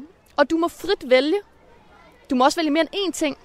Og jeg kan jo sige, at jeg har øh, lækre IPA her, jeg har Faxe Kondi, mælkesnitter. Og hvis du er lidt mere over i den anden grøft, øhm, så har jeg også for eksempel vitaminpiller. Jeg har allerede taget mine vitaminpiller i dag. Du har taget dine vitaminpiller, Ja. så, så det er noget, du gør for at optimere din sundhed, det er at spise vitaminpiller hver dag. Jeg får optimeret min sundhed og mit øh, look også, tror jeg. Okay, så det er også noget med udseendet at gøre, faktisk. Jeg kan se, det virker, Stig. Det kan jeg se allerede nu. Nå, men så dem, dem springer du over. Hvad så med sådan noget som øh, professorens grønne grød? Det har jeg aldrig været fan af. Har du prøvet det? Hvad er det? Jamen, Stig, det er en blanding af øh, spinat, bro- broccoli, æble, øh, bønnespiger, grøn te. Der er alt muligt godt her i. Ved du hvad, hvis du lige holder mikrofonen en gang. Det skal jeg da gøre. Så skal du lige have et glas. Se til anledningen. Du Mange tak. Okay, så øh, synes jeg lige, at jeg skænker dig et glas her. Så kan du lige se, om det er noget for dig. Nedrøg det i et søg. Det er faktisk okay. Det synes jeg smager meget godt. Kunne du tænke dig lidt mere? Du ja, Okay, fodrer mig. så, så fylder jeg lidt mere på. Perfekt. Så er det bare bottoms up. Det er drøn godt. det er drøn godt. Hvor langt vil du gå for at øh, få et langt liv? Altså, kunne sådan noget som at drikke det her øh, professorgrød, sådan et, nu har du fået et lille smagsprøveglas, kan jeg godt sige, ikke? Hvis nu du fik et, et kæmpestort glas hver morgen, og så skal du så øh, ikke spise noget før kl. 12, kunne det være noget for dig? Sådan en form for intermittent fasting. Ja, med et øh, flot, flot engelsk udtryk. Ja. Øhm, jeg, jeg tror ikke, jeg, jeg fokuserer så meget på at leve længe. Man ved jo aldrig, hvad der sker i morgen, altså, eller i dag for den sags skyld. Jeg tror mere, jeg fokuserer på, hvordan kan jeg optimere min dag i dag, og så, øh, så træne på den måde. Så jeg får ikke dig til at sige, at du er en longevity øh, jæger, skulle jeg til at sige, på det lange liv? Nej, det er jeg ikke. Jeg tror aldrig, man ved, hvad der kommer til at ske, så jeg tror ikke, det er derfor, jeg gør det. Okay, men så øh, god træning. Tak for det. Du lytter til missionen på Radio 4. Ja, øhm, Vi er øh, i gang med dagens udgave af missionen, som altså handler om longevity, det her med at, at leve længere, eller måske faktisk ikke alligevel. Vi ved ikke helt, hvad vi vil med det her, Tony, fordi det kan også virke øh, rimelig uoverkommeligt med det her longevity halløjse. Men hvis man læser avisen, øh, for eksempel Berlingske Tiden for tiden, så vil man øh, vide, at interessen for det her emne er større end nogensinde. Forskningen flytter sig også rimelig hurtigt, og det hele det handler jo om at, at leve sundere, i hvert fald for de troende, øh, for i sidste ende at leve øh, længere. Men er langt liv en, en døgnflue, om man så må sige, eller er det en trend, der er kommet for at blive? Jamen, det skal vi øh, tale med dig om nu. Liselotte, velkommen til. Tak skal I have. Lyngsø, det er efternavnet. Du er fremtidsforsker. Undskyld, du er fremtidsforsker hos uh, Future Navigator og, og har beskæftiget dig, Liselotte, med det her problem jo. Øhm, vil du egentlig selv gerne øh, leve længe og blive rigtig gammel? Jeg lavede sådan en test, så viste, at jeg sådan er lidt under et år yngre end min egen alder, så det var lidt lige meget. Øh, og så øh, opgav jeg lidt, fordi som fremtidsforsker, så følger jeg jo med i alle de der ting, og det er jo et fuldtidsjob, så jeg tænkte lidt, hvis jeg skal bruge lige så meget tid på at tage alle de ting, som jeg så lever længere, så er jeg lige vidt. Så er du lige vidt, ja. Så på det personlige niveau, nej. Men øh, som fremtidsforsker synes jeg, det er super interessant. Vi kan jo se, at, at der bliver investeret, man regner med 610 milliarder dollars vil blive investeret i det her mod 2025. Så jeg ser det jo også sådan lidt som, at den, der formår at knække koden, de bliver jo sindssygt rig. Altså som det er lige nu, så er det ligesom slankekur var i gamle dage, inden Novo kom på banen. Ja. At, at der blev talt ufattelig meget om det, der blev skrevet ufattelig meget om det, men der var ikke rigtig noget, der virkede ud over en god nattesøvn, er jeg ved at sige. Ikke? Ja, ja. Og så øh, kom Novo lige pludselig, og så batter det altså. Så batter det. og så bliver man meget, meget rig. Så det er klart, det er lidt øh, at løbe efter den der skat øh, for enden af regnbuen, og, og, og lykkes med det her. Men i forhold til, hvad vi har lavet med mus for eksempel, jamen det svarer til, at vi kan blive 120 år, og det er jo selvfølgelig flot. Øh, men det er det absolut maksimale. Så det der med evigt liv, det får vi på en helt anden måde. Det får vi ved, at vi bliver digitale. Altså, Mm. jeg kan lave det om til en avatar, et hologram, og så kan du leve evigt. Ja. Hvor kommer den her trang egentlig øh, fra til at, at, at, at, at søge efter den her skat for enden af regnbuen? Jamen, det, det er jo den ultimative øh, selvrealisering. Øh, det, er jo, det er jo, altså, drikke af, af, af det evige livs kilde. Vi har jagtet det altid. Øh, og det er jo fordi, at alle mennesker kunne godt tænke sig at tænke, at, at det ligesom er, er centrum i universet. Mm. Og det skal jeg hilse at sige, at det øh, gør de sociale medier bestemt ikke bedre. Fordi det er sådan noget, der egner sig vanvittigt godt til TikTok og Insta for influencers, der giver alle mulige gode råd og vejledninger. Og så i en verden, der bliver enormt kompleks, hvor der øh, kommer en masse nye ting hele tiden, så, så er der sådan et driv hen imod, jamen, så kan jeg da styre min egen krop. Øh, og det er også ligesom det eneste statussymbol, der er tilbage. Det er ligesom din krop og din alder. Øh, det er ikke længere, hvor du kommer fra, eller om du kører en firehjulstrækker, det ødelægger klimaet. Så, så det der med at dyrke øh, sin krop, det er bare det, blevet det helt vildt seje. Og det er meget interessant. Kan du ikke prøve at uddybe det lidt, altså i forhold til, altså fordi jeg er jo øh, barn af 80'erne og 90'erne, hvor at, jamen, det galt om at, at vise, øh, også gennem materielle goder, at det gik godt, men der er det altså nogle andre værdier, som er i, i front i dag? Ja, altså hvis du kigger på, på de der milliardærer, som jo på mange måder er trendsetter øh, for Kalifornien, jamen så bruger de så alt deres øh, øh, ekstra øh, penge og vågnetid på at, at få yngre sig selv. Øh, hvor tidligere, der ville man gerne have et, et monument, eller... Altså, jeg synes jo personligt, øh, måske det er lidt trist, at man ikke tænker i at gøre verden til et bedre sted. Man bruger så mange ressourcer øh, på at flytte relativt lidt. Mm. Og det er måske, fordi man ikke har andet billede end det der spejl, du får øh, på de sociale medier. Så der, der, er, der er den udvikling i gang, og jeg skal også øh, sige, at der er også nogle gennembrud i gang. Men det er ikke mere end, ja, vi får nogle, nogle ekstra år på banen. Det er ikke sådan helt vildt. I forhold til, hvor meget man skal lave om. Øh, noget af det, det allerbedste, som jeg synes, der er værd for jer at snakke om, det er det med søvn. Og det er mere, Ja. fordi det faktisk skaber mistrivsel, ikke at sove nok. Og vi sover bare for lidt, fordi at vi har en masse sociale medier, der holder os vågne. Øh, Så hvis det er skyld i, at ja, halvdelen af 9. klasses piger har det dårligt, så er det i hvert fald et sted at sætte ind, og så kan man så blive lidt ældre oven i hatten også. Ja, så det bedste, man kan gøre for sin egen longevity, øh, både, både nu og øh, senere, det er altså i virkeligheden noget så gammeldags som, som en god nats øh, søvn. Øh, men Liselotte, prøv lige at fortælle lidt mere Ja, det er om... virkelig kedeligt, men det er Ja, ja, man, nå, man men heler altså- sig selv op, ikke? Åh, oh, men jeg kan godt lide en god nats søvn, så jeg så ikke, det er kedeligt, og Amalie sætter også pris på det Ja, i hvert fald. øh, men, men nogle af de her sådan, gennembrud øh, og fremskridt, som du taler om, hvad er det, der, der øh, er ved at ske og potentielt kan ske? Altså nu var jeg i Sydafrika, der eksperimenterede jeg med sådan nogle NAD-indsprøjtninger. Det er sådan noget, som skal øh, gøre, for, foryngre dine øh, celler, men det er Ah. super farligt, for det kan altså også skabe kraft og begynde at putte sådan nogle ting ind i kroppen. Så er der kryve det med at blive øh, frosset ned og, og tage kolde bade.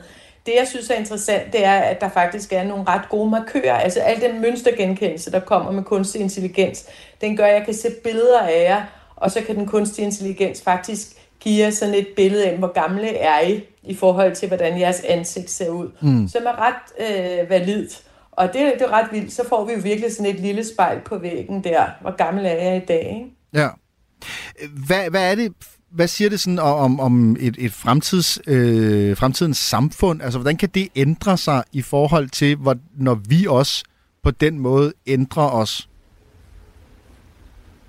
Jamen altså, for det første så... Øh, i, gamle dage, så var der jo sådan noget med, at det var smukt, og man blev gammel, og man blev vis.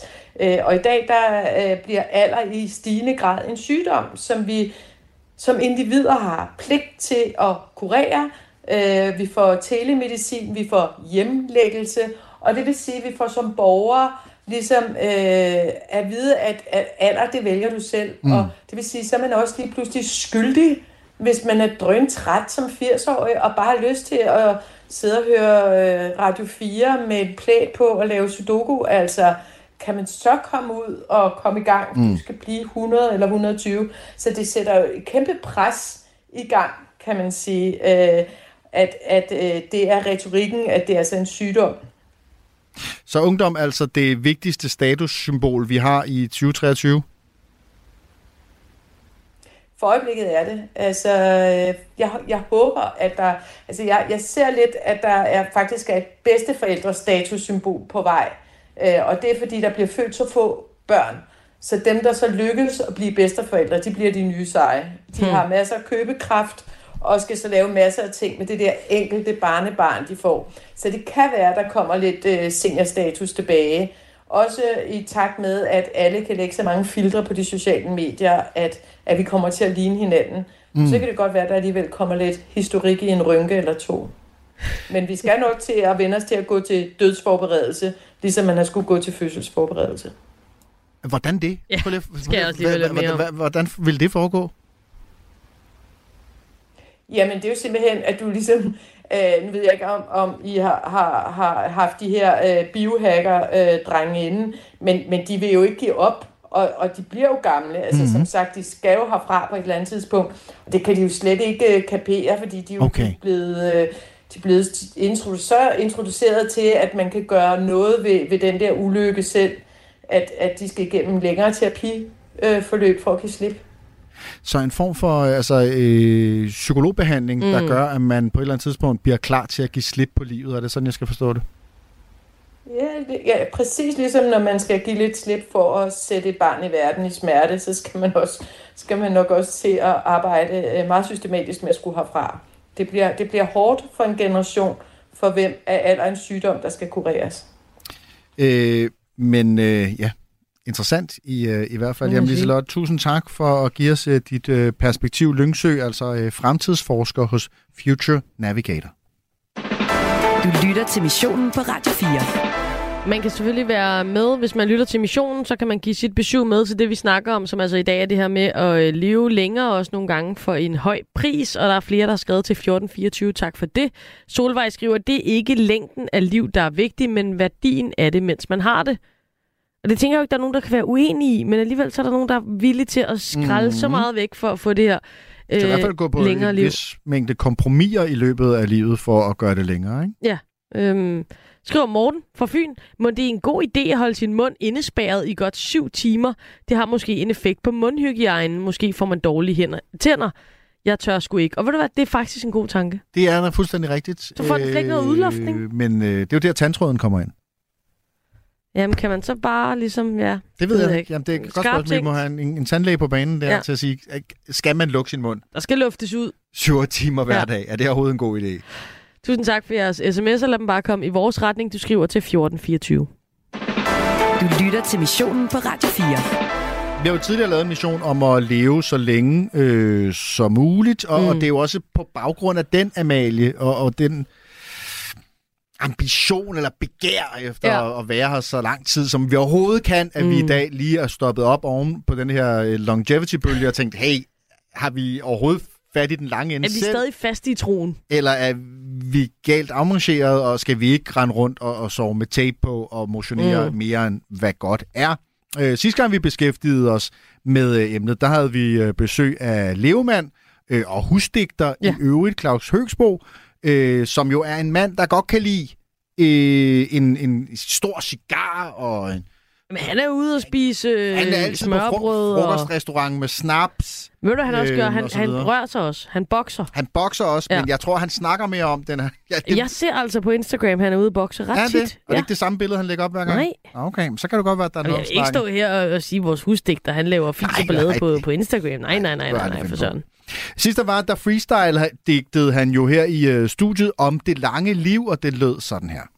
Det er jo den energi, vi godt kan lide. Så du kan godt lide at komme med lidt. Jeg kan godt sige ord, Ja. men jeg har ikke lige forberedt det. Jamen, lad, os, lad os køre. Øh, og så er vi jo, så er vi lige vidt. Og så starter jeg med, du ved, kunstig intelligens. Kunstig intelligens, og han har altid kaldt sig selv, han har været lidt bagud, og han er lidt kunstig i det. Han har sparet op til alt den intelligens, han vil have. Han har købt det. Han har købt dem på internettet og sparet op på sin iPhone og sidder derhjemme lidt kunstig intelligentagtig. Og han drømmer om at blive 1235 år gammel, ligesom hans konto med pengene på. Han drømmer om at blive så gammel, at hele verden er gået under. Der kun er ham, der går rundt derude. Drømmer om noget. Ser verden, der er anderledes. Det er flyvende biler, de snakkede om i 70'erne, da man lavede sci-fi film. Alle de døre, der åbnede og lukkede sig selv med sus. Uh, alt det, der kom ind og ud, når dørene åbnede sig, og bilerne fløj, og der står han med alle sine penge på lommen, helt alene i en verden, hvor alle vennerne er døde. Men han har stadig frøene med sig. Han spiser det sunde mad. Han går rundt derude, og asfalten er ophævet. Den er der ikke mere. Der er grønt græs, og så er der alt det græs, han spiser. Alle de planer, alle de drømme, alt det, han gerne vil. Alt det nye samfund, alle de planer, alt det, han ikke har kunne se komme. Nu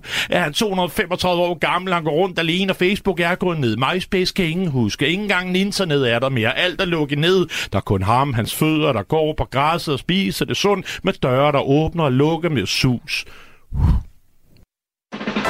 Du lytter til missionen på Radio 4. Ja, leve et langt liv for Ja. bare ende helt alene, var jo det Høgsbo så øh, improdiktet om øh, sidst, at han var der. Vi har tid til at høre lidt øh, musik Mhm. mm. i denne time af missionen, og øh, jamen, The National Ja. øh, har udgivet endnu et album, og jeg siger endnu et, fordi at, øh, jamen, de har udgivet adskillige album Ja. øh, over tiden, men de har faktisk allerede udgivet et i år, og har nu udgivet et til i år, så de har udgivet Okay. to album i år. Ja. Øh, og det Jeg kan godt lide alligevel... The National, men øh, jeg er ikke den, der sådan er meget up-to-date. Jeg Nej. hører meget sådan The National, der blev udgivet for 10 år siden. Ja, same.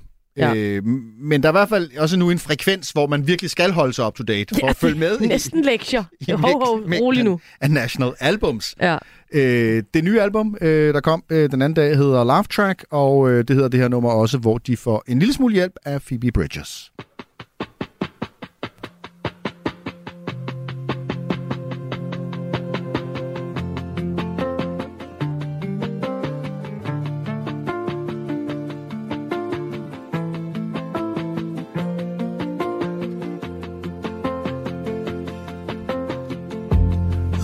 my momentum, losing my mind.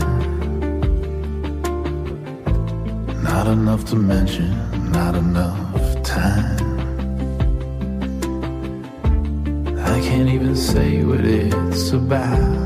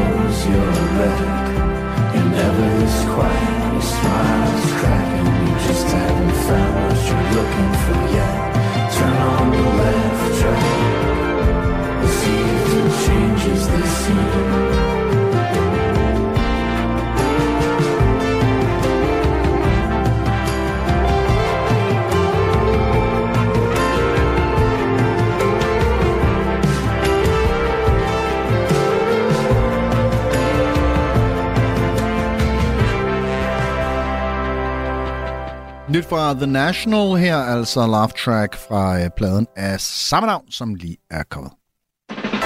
Du lytter til missionen på Radio 4. Ja, og vi vender os lige øh, bort fra dagens mm. mission øh, for en bemærkning for at øh, vende tilbage til en mission, vi havde for et par uger siden. Missionen om at skaffe bare én ny sygeplejerske. Ja. Øh, det var efter, der var kommet nye tal, der, øh, der viste os, at det var lykkedes politikerne at lokke 163 nye sygeplejersker til på fire år. Øh, Det er lige underkanten. Ja, det er det jo, øh, når man i, i den ene valgkamp efter den anden siger, at vi skal have 1000 nye Ja. sygeplejersker. Så, er Ja. det, så er 163 på, på fire år fra maj 19 til maj i år jo øh, i den grad i underkanten. Og vi regnede også på, hvis vi kunne skaffe en, hvor meget mere effektiv ville vi så være. og det var øh, ret mere øh, effektivt. Og det lykkedes os jo øh, faktisk at skaffe en øh, sygeplejerske den dag. En, der, der sagde, jamen jeg, jeg søger ind på sygeplejerskolen. Øh, men der er stadig øh, mangel. Ja. Det kan man godt sige. En ting, som det har handlet om gentagende gange, det er jo lønnen. Øh, den skal op, øh, det siger sygeplejerskerne også, hvis det skal lykkes at fastholde dem, der er, men også måske lokke nogen tilbage, lokke nye til osv. Og nu vil regeringen Mette Frederiksen altså, øh, jamen godt lige kigge lidt i chefhæftet. De har øh, portemonnaien frem. Det har de, ja. 2500 mere om måneden, og det er både til landets pædagoger, øh, sociomedarbejdere ansatte i Kriminalforsorgen, men altså også sygeplejerskerne. You get a lønforhøjelse, you get Ja, a lønforhøjelse, you get a lønforhøjelse. Det er der, vi er, ikke? Og 2500? Jamen, ja tak, vil de fleste nok sige. Jo. Men er det nok? Skal der mere til? Den dag, vi havde den her mission om at få en ekstra sygeplejerske, ja. der talte jeg med Debbie Bonsing, som er en af dem, vi har mistet som sygeplejerske. Om hvad der gik galt, om... Øh, om hvorvidt hun savnede at være Mm. sygeplejerske, om hun kunne lokkes tilbage og så videre. Og, og, og vi taler med Debbie igen i dag, men inden da, så kan vi måske lige vende tilbage og høre, jamen hun var ikke helt afvisende, fordi der var stadig nogle ting, som hun, som hun savnede ved, ved faget. Jeg savner også at være sygeplejerske den dag i dag. Altså det, det gør jeg. Jeg savner øh, at være tæt på patienterne og, og se den udvikling, man kan opleve med patienterne og, og deres sygdom og deres rejse og de, de redskaber, man kan give med til patienterne. Jeg savner virkelig at være Mm. sygeplejerske. Debbie nævnte flere ting, der havde gjort, at hun så ikke var sygeplejerske, Ja. selvom hun jo savner det, og det var øh, jamen, dårlig ledelse. Øh, der blev brugt alt for meget tid på sådan noget registrering og, computerarbejde, mm. og Mm. alt for lidt tid på at være sygeplejerske, synes hun. Øh, der var for få kollegaer, altså det der med at stå alene på en nattevagt med ansvaret, og der det var ikke lyder nogen... så uhyggeligt. Og så var der selvfølgelig øh, det med lønnen, det sagde Debbie også. Lønnen skal ligesom matche det ansvar, vi står med som sygeplejersker, og det gør den ikke. Nej. Øh, og det kan godt være, at vi har nogle fine tillæg, men grundlønnen matcher simpelthen ikke det ansvar, vi står med i hverdagen. Ja, derfor så synes vi så, at det kunne være interessant mm. at vende tilbage til Debbie i dag og tage temperaturen på det her nye lønudspil, om man vil 2500 kroner mere om måneden. Ja, i dag der har Debbie altså lagt øh, sygeplejeuniformen og kastet sig over kagerne, Debbie, jo i dit eget firma, øh, Debbie-licious. Men som vi talte om sidst, du har stadig en stor kærlighed til, øh, til faget, og en af dine ting, som du nævnte, der var problem, det var jo det med lønnen. Mm-hmm. Øh, så, så 2500 kroner, det er jo meget konkret. Altså, det er jo, det er jo et forslag, og så skal de jo forhandle. Øh, men, men 2500 kroner, øh, 2500 mere om måneden, hvad tænker du egentlig om det? Jamen, det lyder dejligt. Hvem, hvem vil sige nej til det, tænker jeg umiddelbart. Øhm, men der er også et stort men, ikke? Fordi vi ved jo ikke, hvor meget det bliver endnu, og hvor det helt præcist lander, og der er lige nogle, hand, nogle forhandlinger, der skal falde på plads. Mm. Øhm, så det kan lige så godt blive 450 kroner. Ja, hvis Og- politikerne kommer med, og har sagt 25, så, så skal det være nogle dårlige forhandlere, der handler det ned til 450. Ja, det skal det absolut, men jeg tror ikke på noget, før jeg har set det. Nej. altså, nu, nu har jeg siddet som sygeplejerske i nogle år, og jeg, jeg troede faktisk ikke, jeg skulle se en lønstigning i min tid som sygeplejerske, og det er også derfor, jeg har givet op, kan man sige. Øhm, så jeg er faktisk lidt overrasket over, at jeg overhovedet får lov til at opleve det her, fordi det havde jeg ikke lige regnet med. Øhm, så, så derfor er jeg også lidt skeptisk, Mm. fordi hvor lander det henne, og, og hvilke forhandlinger kommer de frem til? Altså, man ved jo ikke noget, før Nej. de går ud fra forhandlingslokalet, og de melder helt klart ud. Så det, jeg synes stadig, det er lidt fluffy. Man, man kan godt høre, at du er lidt, øh, lidt, lidt brændt barn på, øh, på denne her, måske, og ikke øh, har så mange forventninger. Hvis nu de går ud, nu har vi jo de her 2500, det er det, vi har øh, yes. at forholde os til. Øh, så lad os tage udgangspunkt i det, og som du siger, hvem vil ikke sige ja til 2500? Det vil vi jo alle sammen. Øh, men er det nok? er det nok? Hvornår er nok nok, ikke? Altså, det, det er jo et svært spørgsmål. Øhm, mm. Er det nok til at få mig tilbage til faget? Nej. Ja. Øh, men, men det er fordi, jeg har min egen virksomhed, og det kører rigtig godt, og jeg kan selv bestemme over min arbejdstid, så det, det er ikke nok for mig. Mm. Øhm, når jeg snakker med nogle af mine kollegaer, lyder det heller ikke som om, de stiller sig helt tilfreds med det. Oh, okay. Øhm, og hvornår nok nok, det skal jeg ikke kunne sige. Mm. Altså, det er, jo, det er jo svært at svare på. Det kommer det er også an på. super svært, fordi det er altid sådan altså, meget tabuagtigt, det med løn, og, og, og, og, og man kommer tit til at lyde sådan, Ja, sådan kræver. kræver eller ja. grådig eller et eller andet, men når I taler i, i men når du taler med dine tidligere kollegaer og, og venner og bekendte, er der overhovedet ikke nogen tal på bordet, sådan hvad man kunne forestille sig? Altså hvis det var, hvis det var 2500 på grundlønnen, Mm. ville det ikke batte noget, tror du? Altså, øh, jeg, jeg, man kunne håbe på, at det kunne batte noget i forhold til de sygeplejersker, eller de kommende sygeplejersker, dem som søger ind på uddannelsen, mm. Mm. at det kunne gøre en forskel, fordi der kommer alligevel en ny generation, som tænker i nogle andre lønbaner, end måske min og den ældre generation end mig har gjort. Mm. Øh, så hvis, hvis de kigger og tænker, hvad får en sygeplejerske løn, det kan måske være, at det gør noget der, og det kan give nogle flere hænder, som kan give nogle flere arbejdskollegaer, som måske i sidste ende kan give nogle bedre arbejdsvilkår. Det kunne man jo krydse fingre for. Øh, fordi t- så, så ville det lige pludselig måske blive sjovt at gå på arbejde igen, fordi der ville være tid til reelt set faktisk at yde sygepleje, og ikke kun brandslukning. Ja. Jeg kunne godt tænke mig også at tale øh, med dig lidt om signalværdien, fordi der er jo blevet, vi har jo talt meget om sygeplejersker de senere år, Ja. og øh, hvad der skulle til, og politikerne har jo sagt, at vi skal have tusind mere, og, og, og sundhedssektoren er en brændende platform, og vi må gøre noget, og jeg skal komme efter dig. Øh, og, og, jeg ved ikke, om der er nogen af os, der kan komme op med noget konkret, der er blevet gjort. Det er jeg sikker på, at nogle politikere kunne, mm. kunne have svaret på, hvis de havde været her, men det er de heldigvis ikke. Så det er jo kun os.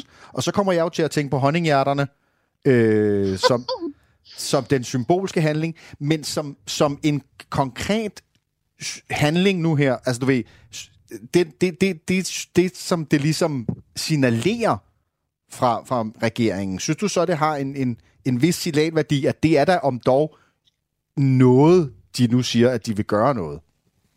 Jamen, det synes jeg jo. Mm. Altså, altså det, det, det synes jeg. Jeg synes, at det er en dejlig anerkendelse, og lander det på de 2500 per sygeplejerske, mm. så, så synes jeg, at det, det er en start, og det er et skridt på vejen. Øhm, men igen, lad os se, hvad forhandling, forhandlingerne siger, når Ja. vi er færdige med det. Er det, er det sådan, at man kan sige, fordi du havde jo noget, der var ledelse, der var det med antallet af hænder, der var øh, tid brugt væk fra kerneopgaver som, som sygepleje, hvor man sad og, og, og krydsede af på, en- i nogle skemaer på en computer. Altså kan vi Mm. sætte et lille grønt V ud fra den af de fire, øh, som er lønnen nu, og sige, så hvis det var 2500 i grundløn, så kan vi koncentrere os om de andre tre ting og løse de udfordringer. Mm. Mm. Ikke helt. Kan du sætte en halvt V? Ja, et lille V. Jeg laver den første streg, streg, streg ned. Ja. Ja. Ja. Ja, okay. Ja. Ja, okay. Jeg kan ja, godt høre, ja, og, øh, ja, men igen, det er også fordi, du ved, der er så meget historik i det. Altså også når jeg tænker tilbage, også fordi, man, hvad, hvad, er, hvad er også en pris på, på et andet menneskes arbejde? Mm. Mm. Altså sygeplejerskerne måtte ikke strække sidste gang, fordi de var for livsnødvendige, de var for vitale, så vi fik at vide, I må ikke strække, fordi folk dør uden jer. Er Ja. det 2500 kroner værd, eller er det mere? Det kan, det, det kan man, jo spørge ikke- sig selv om. Ja, men det kan jo Nå, ikke, jeg det vil kan jo ikke gerne sætte svare. Jeg synes, det, når man siger på, kan man ikke 2500 på den måde, altså hvis det handler om liv og død, og det gør det jo tit, så synes jeg da ikke 2500 lyder særlig meget. Nej, nej, men hvis det handler om liv og død, så lyder 25.000 jo heller ikke særlig meget. Ej, men det lyder mere. Det er rigtigt. det kan være, at jeg skal sætte Amalie og forhandle. Ja, okay. Jeg kan mærke, at det ikke er det, øh, Debbie, der lokker dig tilbage i, øh, i uniformen. Ja, det er det altså ikke. Nej. Øh, det er det ikke, og, og slet ikke fordi jeg jo nu har jeg startet egen virksomhed, og det Mm. går så godt, som det gør. Hvis nu jeg var arbejdsløs, eller øh, trissede rundt i et eller andet, øh, som jeg ikke var glad for at lave mm. hver dag, eller jeg gik rundt i en eller anden halvdepression, så, så kunne det da godt være, at jeg kunne finde noget glæde ved at komme tilbage til sygeplejen, okay. samtidig med et lille lønløft. Altså, øh, men for mig personligt har jeg det rigtig godt i mit liv, hvor jeg er lige nu, så for mig bliver det et nej. Det bliver det, nej. det bliver ikke det, der gør udslaget. Så længe folk spiser kage, øh, er der ingen mulighed for at lokke Så, det, det dig, er øh, kagebranchen. tilbage Det, i, det øh, trækker de bedste, du. Jamen, øhm, tusind tak for, øh, for vurderingen af det her udspil. Nu skal det, øh, som det vi jo også understreger, selvfølgelig øh, en tur igennem en øh, forhandling, og så må vi jo se, hvor det øh, ender, øh, når de øh, engang bliver færdige med det, Debbie Bonsing her, som altså i dag er selvstændig og har øh, kagefirmaet Debbylicious. Du lytter til missionen på Radio 4. Nu har vi snart talt om det her øh, longevity. Mhm. Mm-hmm. Og der går nok lige 10 minutters øh, pause her. Øh, men, men ellers har vi talt om longevity i dag. Og jeg, og jeg, øh, Emil Thorup, han sagde jo, at der var godt nok mange, der var blevet provokeret af, at han levede sit liv på den måde. Ja. Øh, og der, øh, jeg ved ikke, om jeg vil sige, at jeg blev provokeret. Øh, Det, det sagde jeg også til ham. Men jeg er helt klart en af dem, der har tænkt, hvad fanden er nu det? Ja, du har da harceleret. Ja, ja, jeg, jeg har harceleret. Øhm, og, og jamen, det kan vi gå ind på. Jeg læser en af de artikler. Jeg har læst det hele om det. Øh, Jeg læser en af de her artikler, Emil Torp øh, medvirkede i. Han siger, han vågner om morgenen, mm. og så siger han, kom verden, fucking hit me. Og der tænker jeg bare, hvis du starter dagen med at spise en smoothie, der smager af og ligner bræk og ja. kreatinpulver, så får du da også en knytnæve lige mellem øjnene af livet. Ja. Så på den måde stemmer det jo meget fint overens. Altså, øh, jeg googlede nogle af de her billeder af nogle af de her ting, som, som longevity-menneskerne spiser, og det ser simpelthen, altså selv når det er sat flot op, Ja. som en lille bowl med et eller andet lækkert, Ja, altså ligner det. det. bare. Det er lige der en, en lort med skiver af banan på. Ja, og hvis, der er, hvis man er så heldig, og det ikke bare er kreatin eller, eller proteinpulver, der er hældt ud over. Altså, det, det er sov uden vækord, brug tid på at træne, handle ind til den mest vanvittige di- diæt, meditere, sidde og glo op på solen i en halv time, kryoterapi. Mm-hmm. Altså, det er jo kun noget, som kendte mennesker, influencer, superrige typer, kan leve på den måde. Ja. Vi andre almindelige dødelige, det kan simpelthen ikke lade sig gøre. Sorry to Jeg say. skulle ikke presse så meget tid ud af dagen, synes jeg. Altså, det, det kan bare ikke lade sig gøre. Ikke når vi skal lave et radioprogram også. Øhm, og, og, og, og så en af de her superrige typer, det er jo så øh, amerikaneren Brian Johnson. Øh, han er iværksætter, øh, tech, øh, og så er han longevity-fanatiker. Okay. Og jeg mener seriøst, han burde stå som et skræmmeeksempel for alle mennesker, som lever et fuldt og helt liv.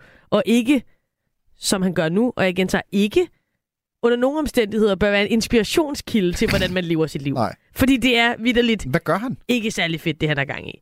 Øhm, jamen, øh, øh, Brian Johnson, han er 45 år. Han bruger 2 millioner dollars om året på at komme til at leve længere og få sin krop til at være som en 18-årig. Øhm, og det inkluderer blandt andet nogle af de ting, jeg, jeg nævnte øh, ovenfor.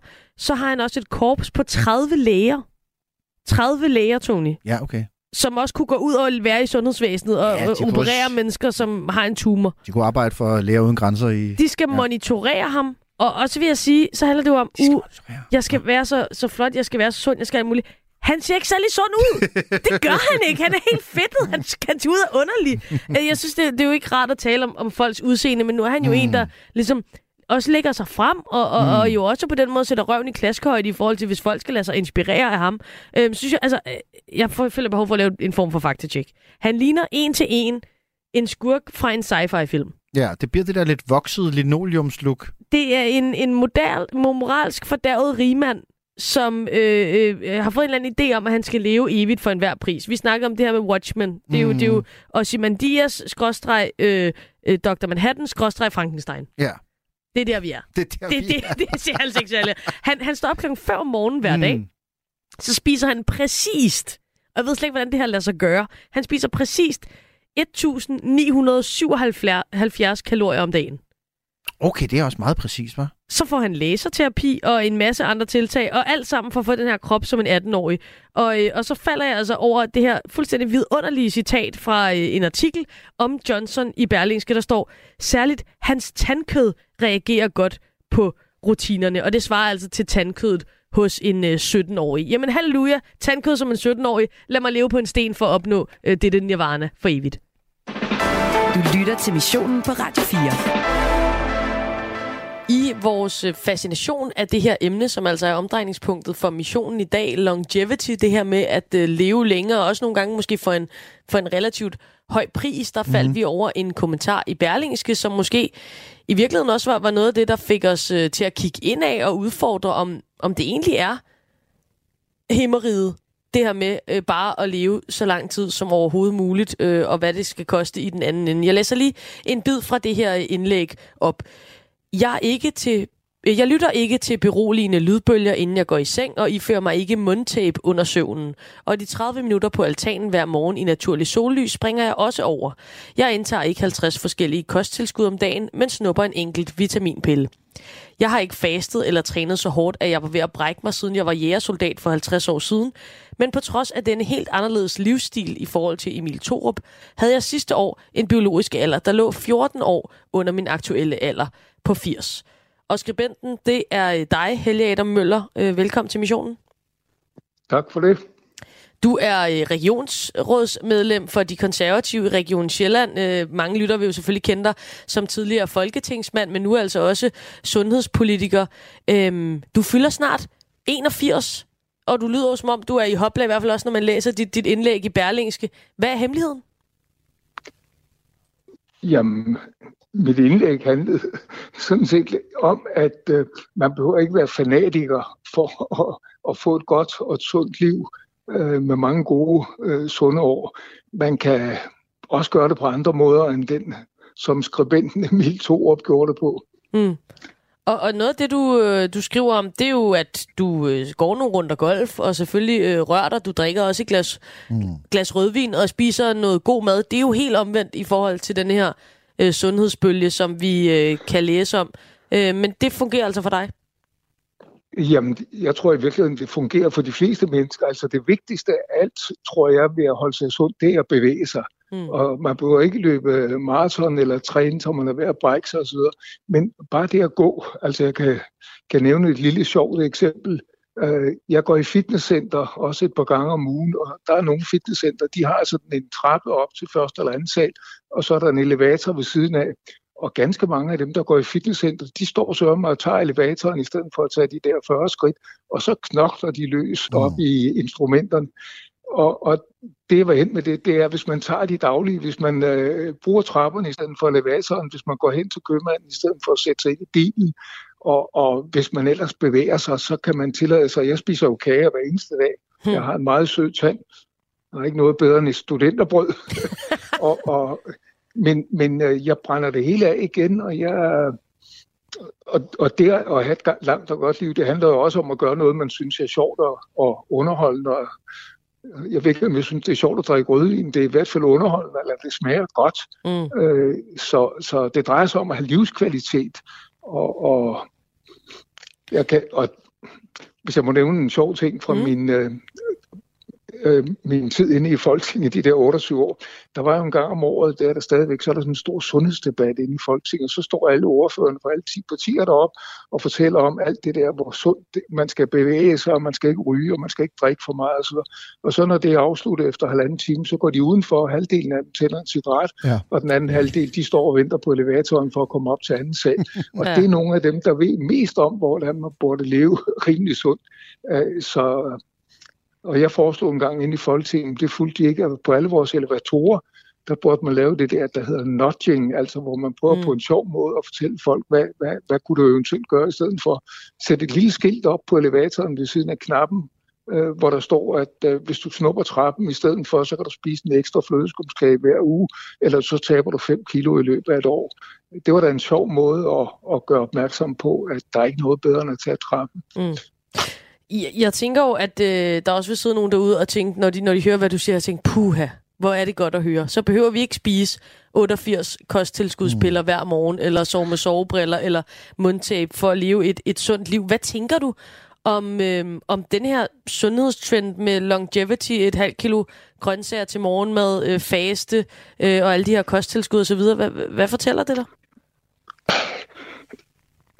Altså dem, der gør det så utræet her, er jo fanatikere, men ret skal være ret. Ham, der skrev artiklen med alt det der, Mm. øh, han skrev jo også, at det var et eksperiment, mm. han var i gang med, øh, og, og han ville ikke leve sådan resten af livet, han ville tage det bedste af det. Og så skrev han, ret skal være ret også, jeg vil ikke forsøge at in- indoktrinere, indoktrinere alle andre til at leve på den her måde. Mm. Øh, men i virkeligheden, det, den måde, han beskrev det her på, det er jo den måde, som der er enkelte af de mennesker, vi beundrer meget, der lever på. Altså hvis du tager en, der er verdensmester i triathlon, altså det der, hvor du svømmer 3,2 Mm. km, cykler 180 og så løber en maraton, øh, så lever man jo sådan, hvis du tager vores lokale gode held, Jonas Vindegaard, der vandt Tour de France, Ja. han lever jo nogenlunde på samme måde, mm. men det er jo fordi, de i et bestemt periode af deres liv, 10 eller 15 år, hvor de forsøger at være verdens eller Europas bedste, så bliver du nødt til at leve på den måde. Men øh, jeg er sikker på, næsten sikker uden at kende Jonas Vingegaard, at sådan vil han ikke leve, når hans tid som topidrætsmand er forbudt, så, eller undskyld ikke forbudt, forbi, Mm. så vil han også begynde at, at nyde livet lidt mere. Men vil du virkelig nå det helt ekstreme resultat, så bliver du nødt til at leve sådan. Men det er der jo heldigvis de fleste af os satser jo ikke på at blive verdensmester. Mm. Vi vil bare have det godt og sundt og kunne lege med vores børnebørn og dyrke noget sport og så videre. Og, du og det ret- går i hvert fald godt for mig, selvom jeg er 80. Jeg fik sølvmedalje ved Danmarksmesterskabet i golf her i weekenden Tillykke. i Korsør. Men det her med, at det er et eksperiment, som du også siger, Helle Adam, gør det der nysgerrig. Jeg kan sige, Amalie og jeg har jo sovet med mundtape i nat. Mm. Øh, og, og det har vi jo... ja. Øh, og det har vi jo gjort for at prøve det, fordi vi er nysgerrige, hvordan kan man overhovedet falde i søvn med et Ja. tape på munden, og hvor, er det ubehageligt, og, og så videre. Er, er du nysgerrig? Kunne du finde på at prøve det bare som eksperiment? Jeg, jeg kunne godt finde på, altså ørepropper, det har jeg da prøvet ind imellem, når der er grønt koncert her i, i nærheden af Næstved, hvor de dunker løs, så tager jeg da mine gamle militære ørepropper i. Og det der med, med mundtape, det har jeg faktisk aldrig set før for et par uger siden, jeg stødte på det. Mm. Så det har jeg tænkt, næste gang jeg kommer forbi apoteket, skal jeg da lige prøve det. For jeg kan da huske min tid som øh, divisionsfodboldspiller og jægersoldat og så videre. Der fik man jo også at vide, at trække vejret mest muligt gennem næsen, mm. i stedet for gennem munden. Blandt andet fordi, når det er koldt om vinteren, så øh, bliver luften, du får ned i lungerne, mere opvarmet. Mm. Så jeg kan også godt lide at eksperimentere, men, men jeg vil først og fremmest have det sjovt og godt ved siden af eksperimenterne. Er det ikke også noget af det, øhm, hvis man skal vende den lidt om, altså det er jo, vi danskere er jo verdensmestre i at have det sjovt og godt. Mm, og spise sukker og drikke rødvin og, og, og fadøl og alt det der. Og det, Gud, guderne skal vide, at det er jeg også selv rigtig god til. Jeg kan godt lide at hygge mig. Øhm, men, men når du også sidder som, som regionsrådmedlem, regionsrådsmedlem undskyld, øhm, og, og ved jo, jamen der er tryk på, på sundhedsvæsenet osv., vil, vil det ikke være en god idé, hvis der var flere danskere, der blev mere optaget af at passe på deres helbred? Undskyld, det sidste, den, den fik jeg ikke. Vil det ikke være en god idé? Jeg var for noget? Jamen, at, at der var flere danskere, der, så kan man sige, at det skal ikke være fanatisk, men, men blev mere opmærksomme på at passe på deres helbred. Jo, men, men det der er om mig, fordi de fleste af os kan jo godt lide at få et godt glas vin eller et glas øl, eller vi kan også godt lide at få en kage eller spise en bøf eller noget andet. Problemet er bare, og det, så vender jeg tilbage til det, jeg startede med at sige, hvis vi bare bevægede os meget mere, altså i, i, i min barndom eller mine forældres, der, der et hver arbejde, du havde, det inkluderede jo, at du fik gået 10-15-20 km om dagen. I dag sidder de fleste mennesker ved et skrivebord hele dagen, men mm. de lever stadigvæk, spiser lige så meget, som de gjorde for en generation eller to. Og så kan det godt ske, at man nyder det, mens man spiser kagen og, og lever godt med, som man vejer 40-50 kilo for meget, og dårligt kan bevæge sig, eller det går ondt at gå op ad trappen, og du kan ikke komme ned på gulvet til børnebørn, så nyder man jo ikke det. Så øh, det, jeg prøver at sige, det er nyd alt det der, men sørg for at bevæge dig, tage trapperne, tage cyklen, gå ud og spille golf, hvor du får gået 10 km samtidig med, at du går og sluder med nogle øvrige mennesker. Mm. Så har du både sjovt og, og, og rimelig sund, indtil du, ja, hvis jeg bare når at blive 105 år, så er jeg som tilfreds. Så er du tilfreds. Åh, du tager 105. Ej, det synes jeg er Meget stærkt. ydmygt. Ja. øh, hvad spiser du egentlig til morgenmad? Og jeg spiser noget mysli med, med sådan noget islandsk kyr, og så en god gammeldags ammermad med en osteskive imellem. Oh, Og så to kopper kaffe. Og det, det, det, det er jo, altså, jeg læste jo engang et fantastisk sundhedsråd.